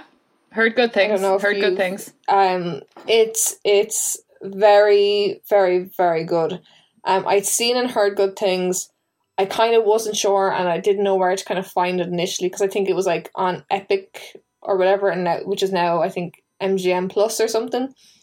Um, but yeah, it's Billie, they're not a it's, sponsor. It's, it's very good. We we only watch we only watch Lionsgate. Plus. Sorry about that. Lionsgate Plus. Sorry, I'll see myself out. But um, Please choose like from the Lionsgate Plus list Pre-approved. that you were given in advance. I'm sorry, I'm sorry. Okay, but um, basically, Oh, Crank uh, two, it- Crank two, high voltage. yeah, Crank two. Jason Power Statham, Jason Statham. Three. But um, yeah, basically, it's it's um, it's kind of a horror, Sorry, Billie. sci-fi kind of u- undertones as well. It's about residents of this like really small, mysterious town. They get trapped within, they can't leave, and there's these creatures that um kind of haunt the town at night. Um, it sounds like really derivative, which I think is what kind of turned me off it initially. But um, I urge you to give it a bash because it's it's very very good. It's very engaging. Um, I watched um not on Lionsgate Plus now, but I watched it on um Now TV slash Sky, Ooh. and it's it's headed by I know I'm going to butcher his name. I'm so embarrassed, but um I love him. Uh, Harold uh, Perrineau. Par- oh, from? Lost and from Romeo and Juliet and from Oz. Love, love Yes, incredible, and he really gets to shine in this. He's such an amazing leading man. Um, but yeah, so it's headed by him, and there's a really interesting kind of cast of characters. So highly, highly recommend. Um, first two seasons are out. I think ten episodes each. It's almost like Lovecrafty in a lot of ways as well. It's, uh, it's like Lovecraft meets Stephen King meets God knows whatever other terrors are out there. It's very, very good. Um, and third season has been greenlit. Obviously, with the strikes and everything going on, I can't imagine it coming around anytime soon. But it's definitely worth keeping in the back pocket um, if you're looking for something interesting to watch. Okay, so what you're saying is we should run to from. Ha. Yes. Oh. Lol. All right. And Joey, what would you recommend? What are you enjoying at the moment? Uh, just because we were talking about uh, Irish mysticism and how the Yanks so often get it wrong because they don't understand our culture, there's a great movie called The Hallow, which is made by a Brit, but it's an Irish British co production. It was filmed in Galway. And it's I've heard it referred to as the Irish Evil Dead, which I think is really funny because it's about changelings and like fairies in the forest and stuff. But it's so fantastic and it's actually using our folklore in a clever way, in a scary way, and it's still so underrated. Um, it's directed by Corin Hardy, who works on Gangs of London, and yeah, I just feel like I don't ever hear enough people talking about it, and I don't know why because it's so great. And you know, every year for St. Patrick's Day, you see these American sites doing lists of like the best Irish horror movies, and it's always something terrible like a dark song, and I'm just like, no, The Cellar. yes, just like. Wait, I think I liked the this. Okay, sorry. that was, that was, a Elisha- drive by. No, was Elisha was Elisha Cuthbert in that one? I No. think I did like yes. that one. okay, we're thinking of a different Cellar then. My one was new. It was new enough now, and it was very, very Lovecraftian. Actually, funnily enough, Okay, I am thinking of the one that premiered at the Dublin Film Festival a couple of years ago, which was probably a, an unfortunate drive by. Yeah, Cellar is with Brendan Muldowney, and it's Elisha Cuthbert and Eoin Macken, 2022. Okay, that's probably a bit later than the one I'm thinking of. And it was on Shudder. one's good too. But then, um, You're And then thinking of the for life and, life and death of Peter Sellers. that's exactly That's what what I you're was thinking sorry of. about. yes, you were Sorry, thinking- apologies. You were thinking of getting there. no. but then also for good modern slashers, I finally got to see The Blackening, and it's so good. It's so funny and so clever. It's one of those movies where it just it begs to be rewatched again immediately because you need to catch all the stuff that you missed while you were laughing at other stuff. Like there's a people under the stairs reference in the first half an hour, and you just know you're in good hands. So if anyone listening is looking for a good slasher, definitely track that one down. If you're interested in the Irish folklore and the mysticism, then watch The Hallow. Do not watch a dark song. It's awful. Don't listen to what anyone says. They're usually Yanks. Um, in terms of recommendations for myself, um, I've been rewatching Carpenter movies as I go along with these because obviously I don't watch enough movies, so I need to watch more of them. Um, but I mean, yeah, that's exactly what Andrew You don't, says. Darren, you don't like I, movies. yeah, no, I don't like movies. You don't like movies. No. That g- That's that's what I heard word on the street. That's that, yeah, you don't like movies. Thank you, Andrew, for making that a meme. Um, but but um, yeah, so uh, I've been rewatch. I watched The Fog, which is phenomenal. That also has a Jamie Lee Curtis performance in it. It's wonderful. Uh, Escape from New York, which is the movie that he made the same year that he made this, which is one of my favorite movies of all time. But also, like 1981 was a stacked year uh, when it came to kind of great movies. Um, like The Evil Dead came out the same year. Excalibur came out the same year. Um, it's just like The Shining, I think, released over here in Ireland that year as well. So any of those movies, I mean, because obviously nobody listening to this podcast has seen The Shining. That's a completely new recommendation. um, and I would recommend if you are dipping your toe into horror franchises, if you want a second movie in a franchise that is brilliant, um, I think Scream 2 is arguably the best horror sequel that has ever been made. Uh, I I'm love just it. running down in my head. Uh, It's certainly, I think, the best second movie in a horror franchise that has ever been made. And I would also recommend A Nightmare than on Elm. Scary Movie too. That's fair. Um, I would Scary also, Movie too. Yes. Yeah, it is good. Quite good. I would also recommend um, A Nightmare on Elm Street 2, which has been reclaimed. I think Joey mentioned that every movie on if you wait long enough, every movie will eventually be reclaimed. Um, It's true, especially horror movies. especially horror movies. But I think A Nightmare on Elm Street 2 is genuinely worthy of being reclaimed. It is it has been reclaimed as a story of a young man coming to terms with his sexuality. uh, through the personification of Freddy Krueger. Um, some really, really great queer reads on that, which are phenomenal. I think uh, guest the show, past feature guest Ronan Doyle, has written about it phenomenally well. I would wholeheartedly recommend checking out his review of it. Uh, but yeah, that would be what I would recommend. There's a great um documentary on it as well. Yeah, I was just gonna say Scream Queen. It's on um on Scream Shudder. Queen. So good.